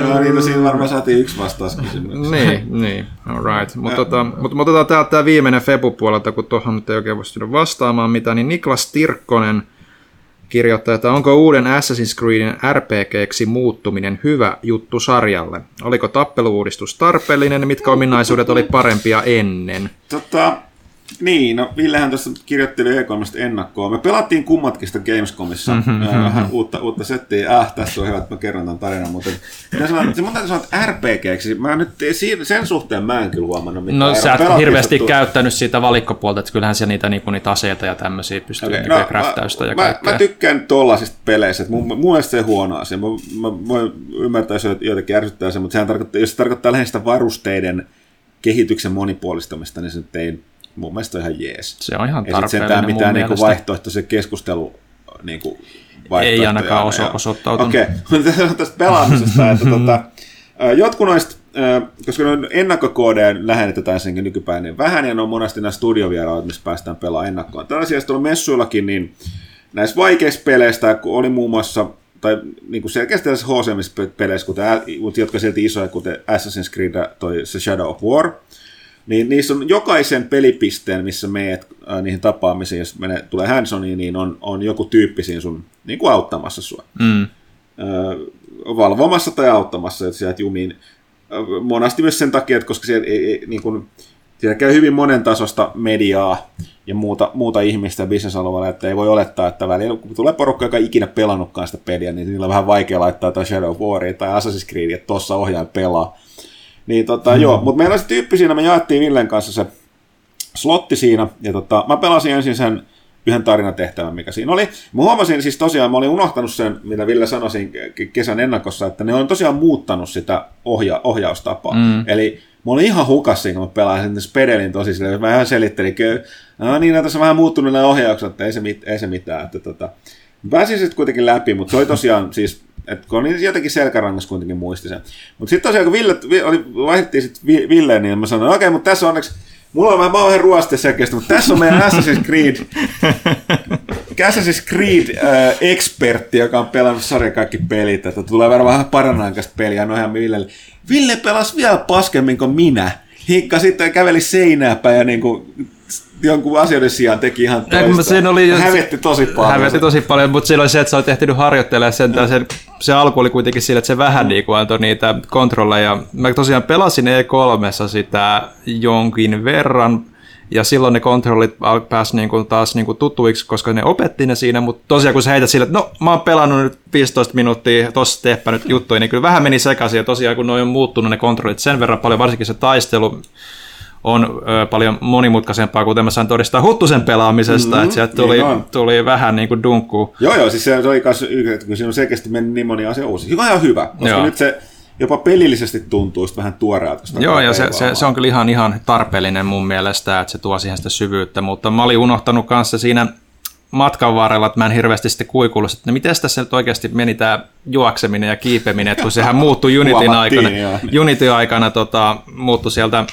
olkanäppäimistä, että sitten että se laskeutuu ja nousee niin kuin eri näppäimistä mm. kiivetessä. Niin... Joo, sitä mäkään tajun. Toi on muuten niin... ihan kauhea ilmiö, siis yleensä, että niin kuin hyytyy, kun pitäisi osata jotain pelata. Mm. Niin, no se on just, että tietää, kun vielä joku kehittäjä siinä niin, vieressä. Niin, joku niin, vielä että... siinä. Se on ihan sama, mä muistan silloin, kun ne tuli Dark Souls kolmosta, demottaa tän, tän näin.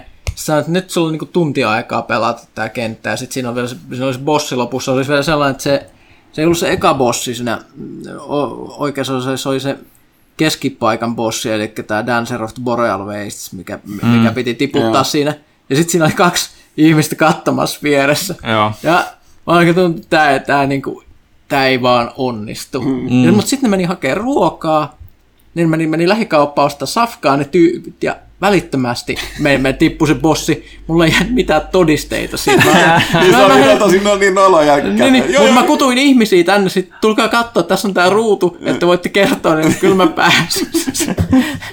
niin kuin kun ne tulee takaisin, joo ihan mä voitin, ihan, ihan oikeasti. Kukaan ei auttanut, kukaan ei auttanut. Pelasin niin paskasti, että te olitte ihan oikeasti se voitin niin, bossi. Suorituspaineet. Se on suorituspaineet. Mulla oli itse asiassa tuossa, kun kävin katsomassa Gamescomissa myös The Raiders of the Broken Planet, jota mä olin alkuvuodesta katsomassa Mercury Steamillä eh, tuolla, tuolla Espanjassa studiolla asti ihan, niin kaverit muisti mut siitä, että mä pelasin tosi hyvin sitä peliä silloin siellä. Ja, ja niin mä silloin pelasinkin sitä, koska mä löysin silloin semmoisen hahmon, mistä mä tykkäsin. Mä sanoin, no okei, no vähän niin kuin vaihtelun vuoksi on tämmöinen hahmo, joka kanssa mä en, mä en, mitä mä en ehtinyt testaamaan silloin, niin sittenhän oli tietysti ihan hirveä, hirveästi meni koko ajan. Ja sitten siihen onneksi tuli, onneksi tuli bugi, johon ei ollut aikaisemmin törmännyt. Eli siinähän saa vastustajilta panoksia vaan, jos sä meletät ne. Jos sä ammut, niin ne palaa vähän niin kuin se, mm. se spice vai mikä niillä nyt on, aetheri, mikä siellä on sisällä, niin ne polttaa sen. Niin sitten se tuli bugi, että vaikka sä meletät, niin sä et saanut niitä panoksia, niin sitten ne joutui soittamaan tuonne Espanjaan, jossa tota, ne muut pelaajat oli studiolla, että hei tämä kaveri tota, ei saa panoksia teidän tota, tota, tota, tappamisesta, että antakaa nyt vähän sille släkkiä. Sitten mä rupesin pärjäämään. Mutta mut ei kuulemma ollut aikaisemmin sitä bugia tullut, tai niin tietysti sanotaan, kun se tulee. Mm. Mutta hei, sitten Aguerolla on nyt selkeästi chippi shoulderilla niin sanoakseni. Pyykkönen. Mm. Tänään on se päivä, miss, ilmeisesti missä vastaat tähän lainauksen omasta arvostelusta. Okei. Okay. Tämä on lainaus siis Pyykkösen Dragon Age 2 arvostelusta. Voi ei. Arvostelit sä? Mä muistan, että mä olisin tehnyt. En mä muista. Kyllä se oli Pyykkönen. Kuulun vahvemmin jälkimmäiseen ryhmään ja olen varma, että muistelen Hawken seikkailuja lämmöllä vielä vuosia sen jälkeen. En muista. Kun, kun tavallisimmat miekkatarinat ovat no Okei, siis mä pidin, pidin tietyistä jutuista, mutta se on vanhentunut. Siis jotkut jutut vanhenee kyllä todella pahasti. Siis se kuuluu niihin asioihin, jotka vanheni todella pahasti. Joo, sori, jatka, jatka, koska tämä jatkuu. Sitten Huttunen puolusta pelaajille lukijoita, kun valitsivat vuoden 2014 peliksi Dark Souls 2, jota aivan kuin Dragon Age 2 kyseisen, kyseisten pelisarjojen fanit tänä päivänä dissaavat ja pitävät kyseisen pelisarjan huonoimpana tekeleenä. Vuonna 2014 julkaistiin kuitenkin Dragon Age Inquisition, Bayonetta 2, Hearthstone, Shadow of Mordor, Shovel Knight, Wolfenstein New Order, South Park Stick of Truth, Mario Kart 8, Alien Isolation, Super Smash Bros. ja niin edelleen. Mitä happoja pelaajalehden lukijat vetivät siinä, siinä vuonna? Samoja aineita kuin Pyykkänen hymmiä.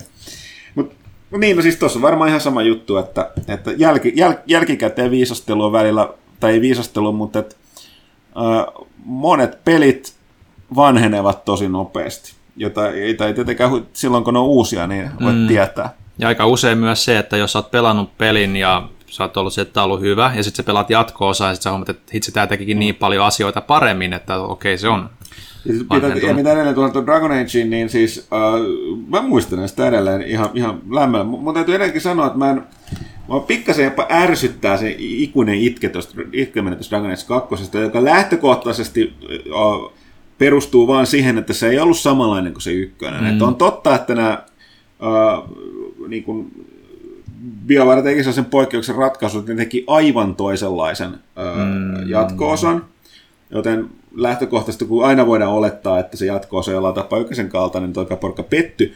Mutta mä otin sen, silloin muistaakseni Pyykkönenkin niin lainauksen perusteella totesi jotain, että, että että kyllä, kyllä mä, mä, menin, mäkin, mäkin kykenin katsomaan sen itsenäisenä. Ei mua niinku haitannut se, että se oli niin mm. niin erilainen, erilainen kun se, mua itse asiassa vähän ärsytti alkuperäisessä se, että se oli niin samanlainen kuin kaikki muutkin sitä, niin kuin mm. sen tyyliset pelit sitä ennen. totta kai siinä kakkosessa oli ongelmia muun muassa se, että... Luolastot kaikki sama. Joo, luolastot oli samanlaisia ja niin poispäin, mutta mun mielestä oli hyvin, siis kun puhutaan roolipeleistä, niin niin tietokoneroolipelit ei monesti varsinaisesti ole roolipelejä, koska mm. siis se on vain numero, numero, numero tota, juttujen kanssa kikkailua. Ja tota, siinä sä, sä, niin kuin, sä pelaat aina tavalla toisessa itseäsi, varsinkin sen hahmot se blank slate. Dragon Age 2 ei voinut. Siis siinä alusta pitäen luotiin, että nyt, nyt sä pelaat Hawkia, jonka totta kai sä pystyt vähän vaikuttaa, että mitä se tekee ja sanoo. Mutta se oli tietynlainen rooli siinä seikkailussa, mitä sun pelasit. Mielestäni on nimenomaan hyvä roolipeli. Oliko se hyvä tietokoneroolipeli, niin se, se on sitten tietysti se on vähän sääli myös. Jos ne vähän... puhutaan niin. vain mekaniikasta, niin ehkä ei. Se oli enemmän toimintapeli, joka tietysti oli osa syy, miksi ykkösen, ykkösen fanit oli niin raivoilla siitä. Mutta... Ja se, se, se, että ne teki siitä Hawkesta niin kuin tosi semmoisen, okei okay, nyt Hawke sitä, Hawke tätä. Hawke on historiallisesti Shepan merkittävä sahmo, mm. mutta ne ei sitä sitten lunastanut kyllä kolmosessa. Että et se Hawke oli sitten vaan semmoinen yksi sivuhahmo, mm, joka käy mm. siellä pyörähtämässä jos, jonka olisi pitänyt olla oikeasti paljon merkityksellisempi sen hypen takia, mitä ne muka teki siellä. Että se on ne vähän sit, niin kuin vielä jälkikäteen niin kuin dumas sitä peliä itse. Mm. Mm. Mutta joka tapauksessa niin, niin ja sitten toi Mix Dark Souls 2, no siis ykkönen osaa sanoa parhaimminkin. No eikö se, se on näin, että No, Dark Souls 2 on niin kuin heavy, että, että paskimmillaankin parasta. Ja niin, että siis mä olisin tuossa sanonut, että siis Dark Souls 2 on selkeästi fanattisemmat fanit, joten totta kai ne äänestää sen, sen helpommin. On, on. ja siis kyllä, on- kyllä niin kuin Dark Souls 2 itse ei ole mun mielestä vanhentunut niin pahasti taas, että kun katsoo, katsoo tosissaan esimerkiksi kolmosta, niin, niin mun mielestä kolmonen varmaan tulee vanhentua heikommin, vaikka se sitä pidettiin nyt ehkä laadukkaampana. Se on hirveän vaikea sanoa, mutta siis kako- kakosessa oli jotain oudon virkistä. Siinä on monta bossia, mistä mä tykkäsin. Siinä olikin vähän yksipuolisia tietyllä tavalla. Siinä oli, ja siinä oli tosi huonoakin bosseja, niin kuin se hemmetin muinaislohi, käärme, tosi rasittava keissi, mutta siinä oli kyllä hyviä, hyviä semmoisia pätkiä, jotka on tosi hyvin jäänyt mieleen niin kuin kaikesta mahdollisesta Soulsista. Okei, okay, vielä näitä somessa ei enää kysymyksiä. Somessa ei ole enää Okei, no kysymyksiä. täällä ei täällä saitellakaan viimeinen kysymys. Eli tota, Big Boss.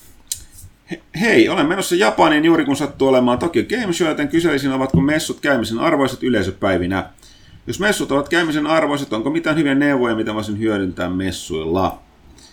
Ö, mulla alkaa olla niin, mulla on kevyesti yli 10 vuotta, kun mä oon Tokyo Game Showssa. Ky- kymmen- ikinä ollut. Kymmenes vuodesta toi on muuttunut hyvin paljon toi show ja sen sisältö yleisöpäivä. No siis, jos, jos, et löytyy- löytyy... iki, jos, et, jos olet menossa Japaniin ja et ole ikinä käynyt Tokyo Games, Show, totta kai se kannattaa käydä. Mm.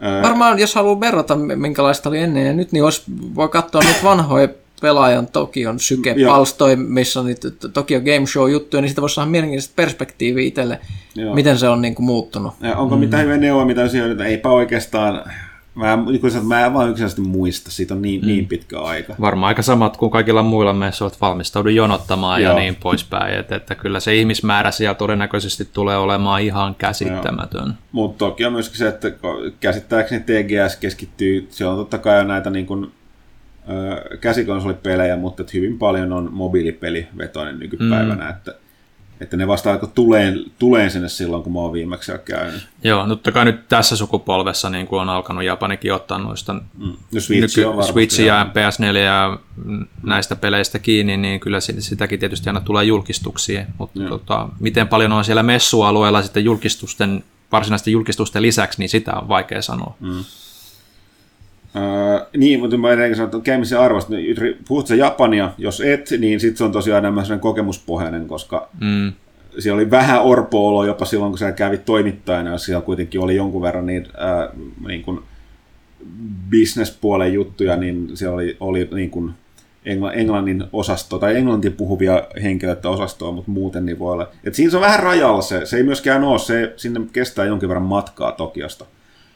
Tai siis Tokio on niin kuin sieltä niitä keskeisimmältä alueelta. Että se, se on vähän siinä kiikun kaakun, että riippuu kokemus ehdottomasti, mutta tota, Hyvä kysymys. En osaa sanoa yleisön, yleisön näkökulmasta, siis niin länkkärillä, jos ei puhu japani.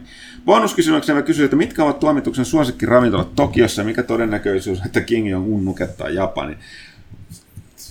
Ja Trumpin aikana on vaikea sanoa, voi olla aika suurikin. Tokiossa ei mitään muistikin, sama juttu. Siitä mulla on liian pitkä aika, kun mä oon käynyt. Lasse ja Minna osaisi varmaan nimen. Niin, tai sitten Kaitila, joka siellä kanssa nyt pyörähdellyt. No. Et, tota, Edelleen no, on ikinä no, käynyt Japanissa, niin vaikea sanoa. Mä en muista, mä en muista enää sitä yhtä mestaa, mutta ei mitään toivo, mä en tiedä, onko se. Sorry Big Boss, me ei nyt tosiaan ole niin kovin Japanin kävijöitä nyt oltu me, me että tuolta pystytään auttamaan. Ehkä kysytään Kaitilalta ensi kerralla. Joo, mutta se oli, se oli tosiaan kysy pelaajalta siinä. Tämän verran muistakaa tosiaan jatkossa viimeksi kysymyksiä oli paljon, kun oltiin kesätauko, eli vähän venähti. Vastaukset, vastauksetkin alkoi muuttua väsyneeksi, mutta toisaalta esittäkää niitä, jos on, mi- mitä tahansa ka- kanavan kautta. Twitter, Instagram, Facebook, Facebook, saitti, saitti.